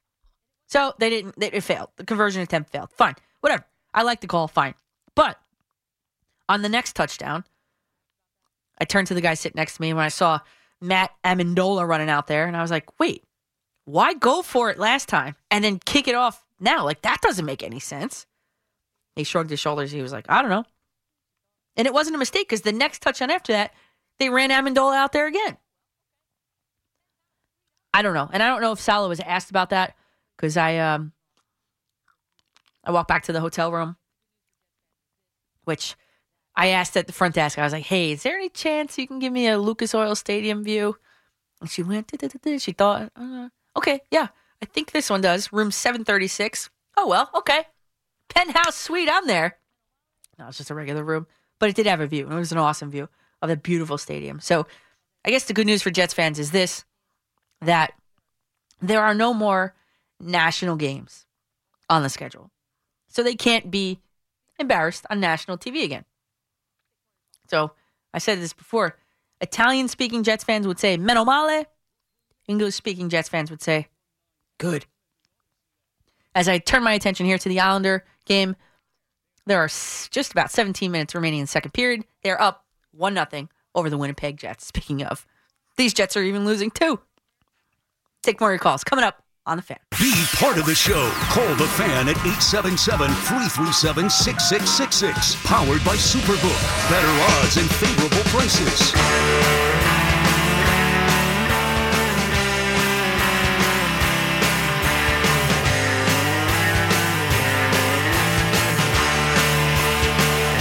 Welcome back to Danielle in the daytime here on the fan in New York City. Paul just asked me, do I know what song this is from? What movie this is from? No, I can't place it. What is it? Tell me. I'm not a big movie buff. You can't give me a. This is like Craig and Evan. You can't give me a trivia question and not know the answer to it. I, I was laughing out loud the other day when Craig did that to Evan. He gave him a trivia question. I forgot what it was, and then Evan. Ultimately, it came out that that, that Craig didn't know the answer to it. Like what? This is what you just did to me exactly. He's he's laughing now behind the computer. You can't find it either. Maybe the callers will help us out. Oh, now I got it. What is it? Disturbing behavior. Because I've seen that movie. Great movie from '98. Katie Holmes was in it. Uh that was James like a, Marsden, that was at their pinnacle, the both of them. Bruce Greenwood, like some who's who of actors Oh, was yeah. in that movie. Seriously. Disturbing behavior. Great movie. Great 90, late '90s flick. Sounds like that's a, a song that came out of Tony Hawk's Pro Skater. I can, I can, I can, yeah, sure, I can get into that. Yeah. Um, while I was sitting in major traffic on the way in, everybody, I'm sitting in the took the Lincoln Tunnel for the first time. I'm sitting there, and the the billboard comes up, and it has a countdown to the Jets Colts game. I'm like, what? And then the next fl- screen flashes. It says New York Jets Thursday 8 p.m. New York Jets plus ten and a half, Indy minus ten and a half. Caesar Sportsbook. Well, what I know now, I would bet every single dollar I have to my name on the Colts to win that game. What a poorly placed ad. Maybe not poorly placed, but take it away. It's Saturday. Two days later. That's my thoughts while sitting in traffic, panicking if I was going to get here on time tonight. I made it with four minutes to spare. I can't believe I made it. Let's just put it that way. And by the way, the parking meter app would not let me re up. So I hope in those seven minutes that ex- from when it expired until 7 p.m. that no one came by with a, put a ticket on the car. Wait, you wait and see. There's going to be a ticket. Guaranteed. Let's go back to the phones. 877 337 6666. Abel in the Bronx. You're up first on on in this uh Oh, thank you. How are you? I'm great. How are you? I'm okay. I'm working right now. I drive a cab for a living as, as we speak. All right. Where are you exactly? Right now, I'm going across the Madison Avenue Bridge into the Bronx. All right. All right. I'm going to drop somebody off, one of my customers, in Arthur Avenue in the Bronx, over Oh, there Yep. in Little Italy. I'm going this weekend to Arthur Avenue. Oh, yeah, what restaurant? Oh, I never. I think Antonio's. I think my my cousin's taking us. I think it's Antonio's. You should check out Rigoletto's. That's the best one there. Rigoletto's. All right, I'll, I'll open up a new tab. Rigoletto. Got it. That's a good restaurant. Everybody there is friendly, you know. It's a beautiful restaurant. All right. Well, thank and I want you to badmouth the Yankee manager. Not Boone, you know. The general manager, Cashman. I think he's been here one too many decades. Decades. I mean, not decades. You know, he's been here already, what, 20 years? Mhm, yeah, long time. And what does he got to show for it? One World Series, exactly. He, he didn't put that one together. That one came out of the, what do you call it? Yeah, the Gene Stick Michael era. Yeah. That's right, out of Gene Michaels and Bob Watson, right? Yep. So, and and on top of that, the players they got back then was CC, that other pitcher, what was his Burnett. name? AJ Burnett. AJ Burnett and the first baseman, Mark Teixeira. Mark Teixeira. Yep. Those three players put them over the top that year, right? Right. All via free agency, by the way. Yeah, no, I know. Yeah. And that had to do with who? With Big, with George Steinberg. Yeah. Because I don't even, I'm pretty sure Cashman had nothing to do with that one either. Yeah, and Abel, you're making a good point here. You're making a great point that in the in those years, Cashman was able to spend money. In the past couple years, he has not been able to spend money, and that's part of the problem. Now, let's see when once this this whole financial situation comes out, once the CBA has been agreed upon, you know, blah blah blah, once it's been passed, let's see what the financial situation will be. And let's see if Hal Steinbrenner's looking to the other coast, the West Coast, and seeing what the Dodgers did. I know they didn't get, you know, to the, to the promised land, the Dodgers. I do know that. But, I mean, the Yankees got to start taking a page out of their book, combined with a page out of the Braves book, whereas the the philosophy should be very much different than the one that, let's just say, that the Yankees have employed right now. And by letting and not protecting guys like Locastro, Allen, and Velazquez, I mean, Brian Cashman better have some other moves up his sleeve to try to diversify this roster from the, the feast or famine roster that it, that it is because those three guys were the spark that this team needed needed they were they were they were necessary they were an integral part of that 13 game winning streak in, in the mid to late I, what was it august? They were they were integral to it. And all three of them are now gone. And you're left with whom exactly to carry the torch? James in monroe you're up next on the fan. Good evening, Danielle. How you doing? i'm great. How are you? I'm doing good. I was listening to your commentary about the Jets, yeah. And I agree 100%. You know what? The Jets probably have the worst linebackers in football right now because I'm telling you, they can't they can't stop the runs or save their life.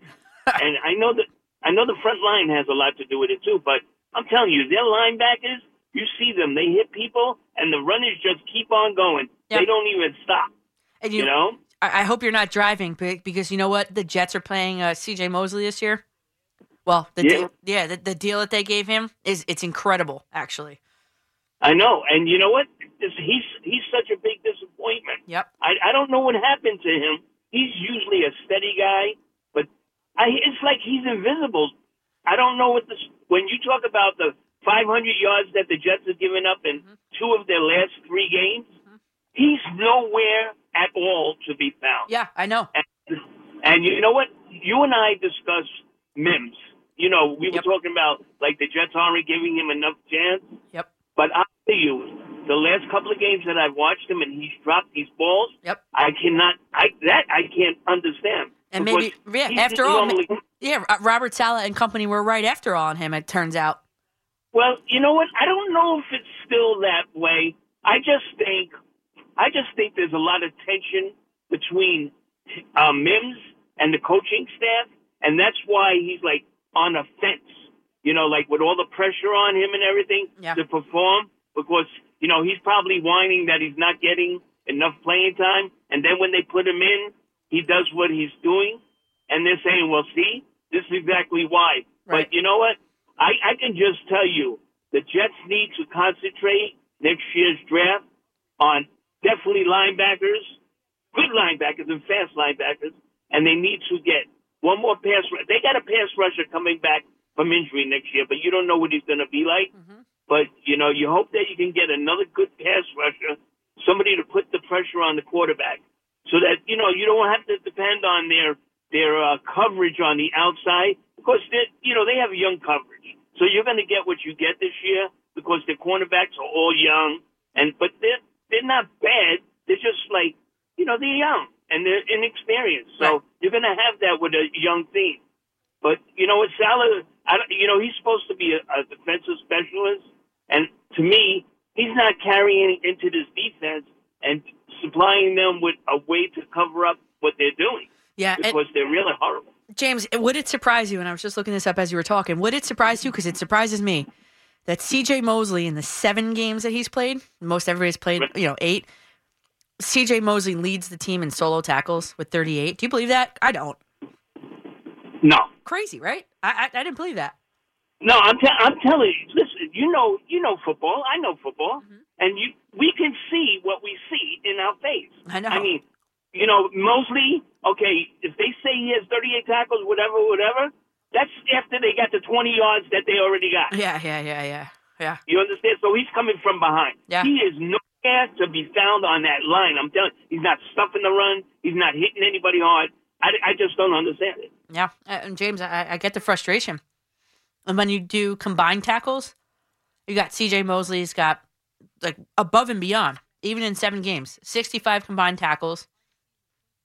Marcus Maye's next with forty-six, but he's gone for the season, uh, the Achilles. And then you look at a huge drop off with the cornerbacks. Obviously, talk about disappointments.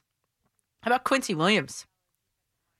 According to the CBSSports.com uh, that I'm looking at right now, on the season, Quincy Williams and Quinnen Williams. Quincy's got one sack. Quinnen's got four and a half sacks. That's the lineman. Quinnen Williams is the lineman. Four and a half sacks on the season. That's it. That's it. I don't know. I don't know. Just this defense, and like you said, Robert Saleh is defensive minded. I just, I thought that'd be better. I mean, the Jets put up 31 points against the Bengals and and won that game. And then they put up 30 points against the Colts, and, and it's a like a blowout. I don't know. I just don't understand it. The inconsistency kills me. Let's go in the order that you guys called. Matt in the Jersey Shore. What's up, Matt? Hey Danielle, how's it going tonight? Good. How are you? Hey, Matt, I have a question for you. They closed. Uh, they knocked down or closed. Uh, what was the bar down there that they closed? Bamboo, right? Boo, yeah, Wow. they did. I just saw a story on that, as a matter of fact. You know why? Uh, I believe. Well, first of all, I know the mayor of Seaside is trying to make the town more family friendly. Um, you know, he he was not a big fan of Jersey Shore and everything you know that it brought to the town. But uh, I I don't. Bamboo hasn't been in operation in a in a long time, and I think they finally just pulled the trigger on the uh, demolition. Hmm. All right.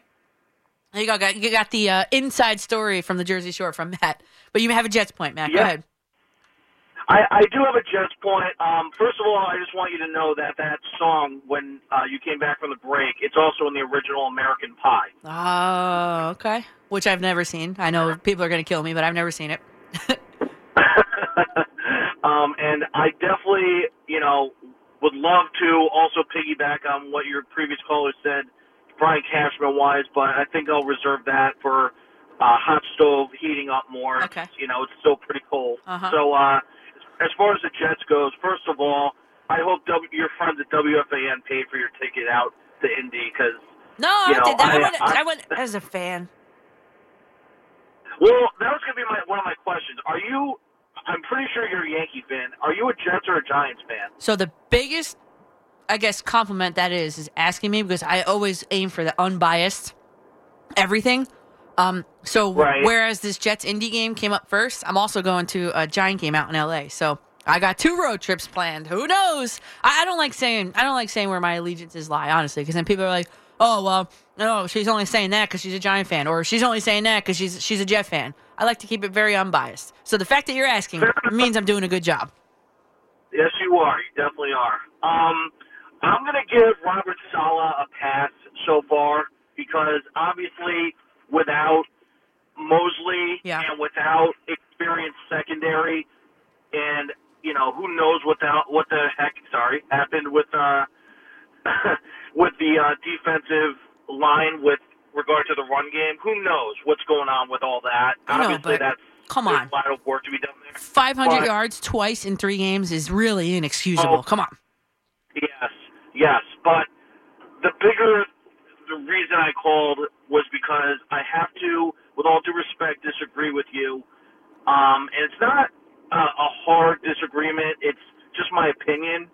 Because right now, if Mike White and Zach Wilson are both available, it's kind of a toss up. I know you went with Zach Wilson oh, I if he's 100%. Yep.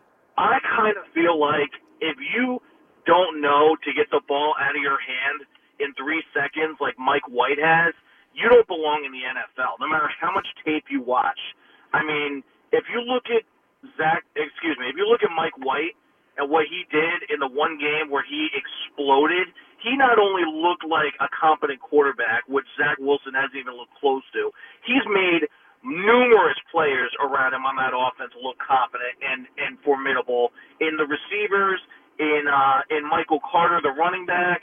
You you just can't send this kid in there to the Lions when he's clearly not ready. He's got to sit with the clipboard, consult with with uh, Mike White when he's when the defense is on the field, and learn, and But- not get this kid killed, especially when you don't have um, Becton on the field protecting him. I get you, Matt. I, I I do understand that, and here's a gr- it's a great debate, right? Because you can argue that well, he has actually sat with the clipboard over these past whatever weeks that he's been injured. He has that, and now they have a, a real veteran quarterback in that locker room. Like how much of Mike's Mike White's play is attributed to Joe Flacco pointing stuff out in meetings and and all that? No one knows. No one really knows because we're not there.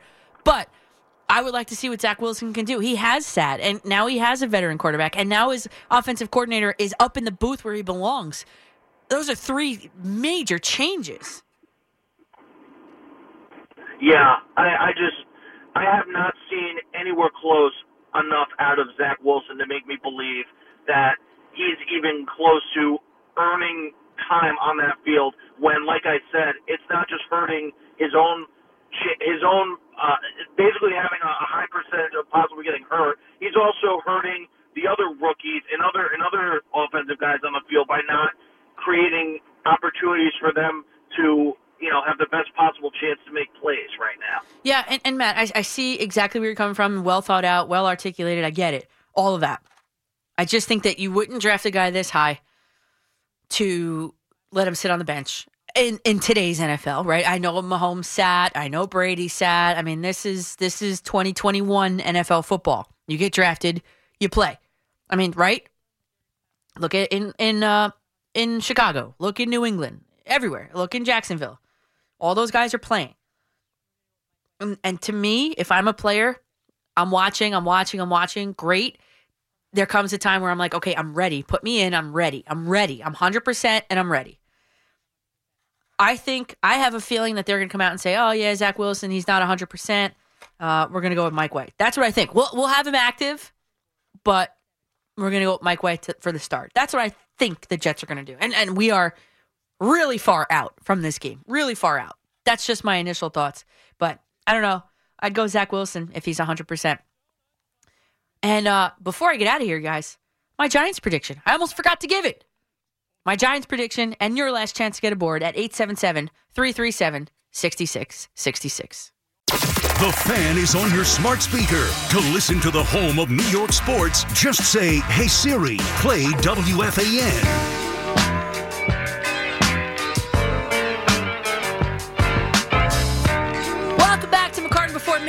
Here on The Fan in New York City. This is your last chance to get aboard at 877 337 6666. Manuel Berbari is here. He is ready. And um, he's coming your way at 9. So quick, quickly, quickly, time flies tonight. I almost forgot to give my Giants prediction. So here we go. Five and two Raiders at the two and six New York Giants at 1 p.m. at MetLife Stadium. Raiders are coming off a bye week and lots of drama with Henry Ruggs, which we've covered at length here tonight. Uh, Derek Carr has been good. 2021 Derek Carr, 12 touchdowns, five interceptions. He's got an average of 101.2 rating, which is good. Over his last couple games, 100 rating in all of them, which is good. Darren Waller is going to be back. He's a beast. And the Giants will have an opportunity, though, to get after him. He's been sacked 17 times in seven games. Listen, the Giants going to need Azeez Ojulari and Leonard Williams, who has one sack in three straight games, to step it up big time. You got to keep him off the mark. I mean, the Giants made the great Patrick Mahomes look pedestrian on on uh, Monday night, and they even had him on the ropes early with an interception in, in the end zone. So, and he finished with a measly 70, 74.6 rating. So, if that's the key to the game, that's going to be it. As far as the Giants offense, they are 21st in the league on third down conversions. Red zone offense, they are second to last in the league, which is brutal. Daniel Jones versus the Chiefs had a good game. But the Raiders' pass defense is also pretty good. They only allow, on average, a 90 quarterback rating. They are second best in the league in yards per attempts, which is good defensively, not good for the Giants' offense.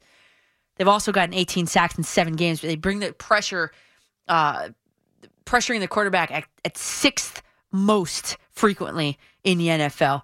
And Maxx Crosby will be a big problem for the Giants tomorrow. And I know that Kenny Golladay is probably expected to play, and he's got major potential to be a big difference maker if he does. And offensive coordinator Jason Garrett agrees. He says once he plays, he will be a big part of what we do. Okay. But in my opinion, the Giants are going to have to run the ball effectively tomorrow to win the game. Mean, Daniel Jones's legs will be the key, not his arm. I think of the, the other mobile quarterback that the Raiders faced in week one, which was Lamar Jackson. He led the team in rushing. Daniel Jones, unfortunately, again, has to lead this team in rushing yards before um, they even have a chance to win this game. So, so basically, get after Derek Carr and run the ball. The Raiders give up a lot of yards per carry. They're third to last in the league in rushing yards allowed per game. So, score prediction. I hope I'm wrong. Raiders 28, Giants 21. I hope I'm wrong. I hope I'm wrong. Raiders 28, Giants 21. I almost said Raiders 25. I went 28 though. Raiders 28, Giants 21. Sorry. Sorry. I hope I'm wrong though. I, this is the one time I like being wrong. Please. All right, to the phones we go. 877 337 6666. Way down in Austin. Lawrence, you're up next on the fan. Yeah, you know I had to make my call in. Of course, I appreciate always, it. Always, always checking with you once a week. Yeah. Uh, so the trade deadline hit, and the Giants did nothing. Right. And I'm wondering, is that because they got Gettleman in handcuffs, or is it just because it's an he's a nut? And he, he can get rid of anybody. Oh no, what was it? You cut out for the second. Option B. What was option B? He's a nut, and he, and he didn't he didn't make any moves Um, because he's he just doesn't. He, he knows he's on his way out, and he doesn't want to. He doesn't want to help the team by getting rid of Engram. you know, I don't know. And there's like a conspiracy theory. I mean, who has wondered aloud on this radio station that maybe Gettleman knows he's outgoing and maybe the Giants told him don't screw anything up? Maybe. I don't know. I don't know. But Evan Engram was the guy to unload for sure. Exactly. What is what is Evan Engram going to do for this team in the next rest of the season? Uh, you know, what I mean, that's going to benefit us more than a, a third round pick. Uh, you know, I, can't- I can't imagine what that is. Yeah, um, that's a great question because because I also don't have the answer to that, obviously. And Evan- Evan Engram, by the way, is an unrestricted free agent at the end of the season. Why didn't they get something for him? Yeah. Bye, Becky. That's what I think about Evan Engram. That's where I'm at with him. Yeah, bye, Uh, Felicia. And yeah, bye, Felicia. See you later. See you never. Austin Nuka. Get out of New York. Yeah. Um. Uh. And then you know, I'm a bit. I'm really big on Reddit. Do you go on New York Giants Reddit at all? Uh, not. I, I was big on Reddit, not anymore. Oh, you got to check it out every now and then. It's Okay. hilarious. You should see all the posts about Odell coming back. Oh, yeah. People thinking oh, Odell might come back to New York. I, I, Odell, what's your opinion on him? Well, and I don't want him back in New York, but just as a football player. Yeah, a- and, Lawrence, you're cutting out a little bit, so I got to let you go. I'm sorry, but that's a great question because Odell Beckham Jr. eh, This is not like a trade scenario. He's not an unrestricted free agent, even a restricted one. Where he goes kind of depends on on the waiver wire order.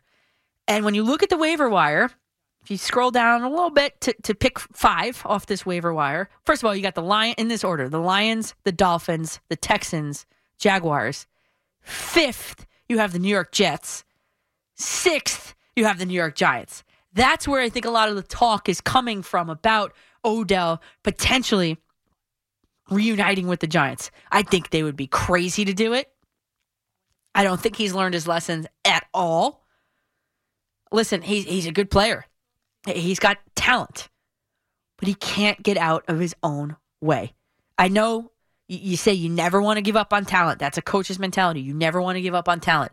But when the talent's father is putting up some garbage on social media, when the talent's father is accusing the quarterback of of not throwing to the son on purpose, I mean, this hasn't stopped. It ha- it hasn't gotten any better. So if I were the Jets and Giants, I would. It's a hard pass for for the for the Giants. They've seen this show already. They don't need to see this movie again. Okay. For the Jets, you've got a young team, an impressionable team, a young quarterback room, especially. You do not want a guy like Odell Beckham Jr. screwing it up. And by the way, neither of those two teams are making the playoffs. Odell Beckham Jr. is on an expiring contract. He's a rental player. I don't know. Does he go to Detroit? No, I actually think he ends up in Miami. That's where I actually think. But guess what? We'll have an answer by Tuesday, and I'm going to be back on on Tuesday. Tuesday at 7:30 to 11 p.m. So we'll have an answer for then. By then, hopefully the news breaks on air. That would be great. That would be wonderful. Let's go to Leonardo. Leonardo in Manhattan. You're up on the fan. Ciao, ciao. I'm your elevator singing friend from Citi Field. Oh, hey, hey. How are you? Good.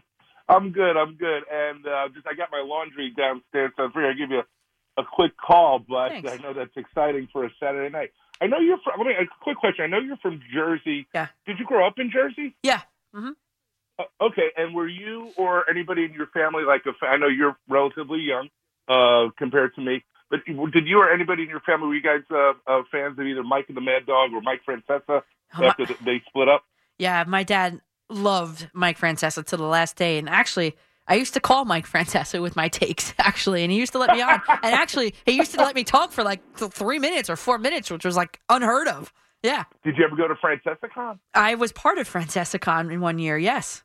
Oh, I was I was there the last year at the uh, Irving Plaza, and I still have that photo of me and and Chris and him. And uh, but anyway, so I'm know, pretty, wait, I'm pretty sure I was there too. Yeah. Oh, yeah. Maybe I'll, uh, you know, whatever. But Yeah. uh, I don't want to take up too much of your time. And I, oh, I mean, I love Mike. I know you either love him or you hate him. And the YouTube videos of, you know, Mike as the Pope and it, Yeah. you know, Back after those- this those are- accounts. Yeah. those, those are amazing, right? and he always made good calls, but you may remember them. You pro- almost probably do. Mm-hmm.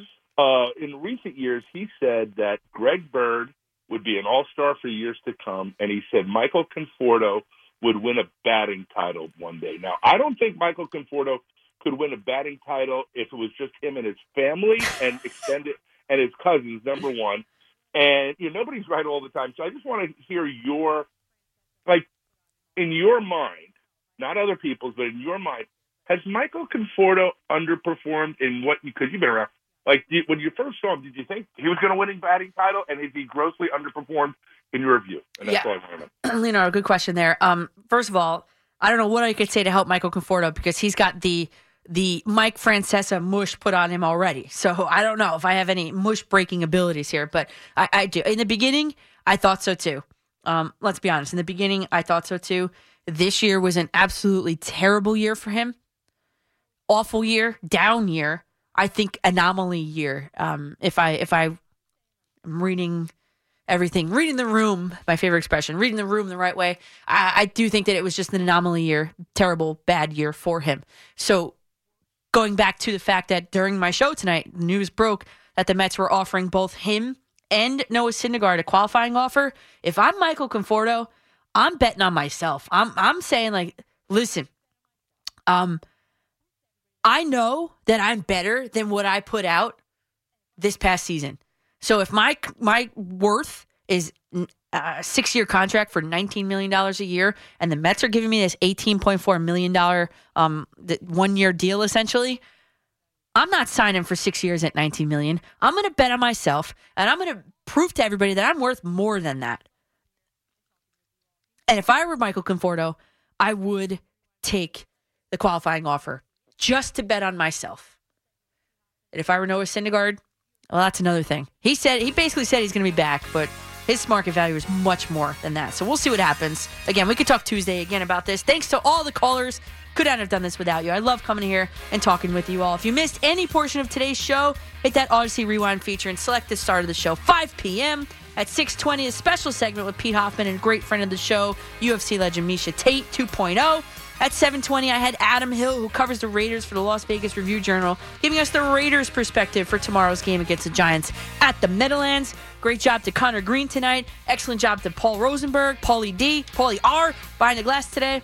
Also to Erica Herskowitz on the updates. I'll be back with you guys Tuesday, 7:30. Mark it down. I'm off to Madison Square Garden. Emmanuel Berbari up next. Hit my socials at Coach MCCARTAN, Facebook.com slash Coach McCartan, UFC 268. Here it comes. Sports Radio 1019 FM. WFAN, New York. Your official station to talk Yankees. The Fan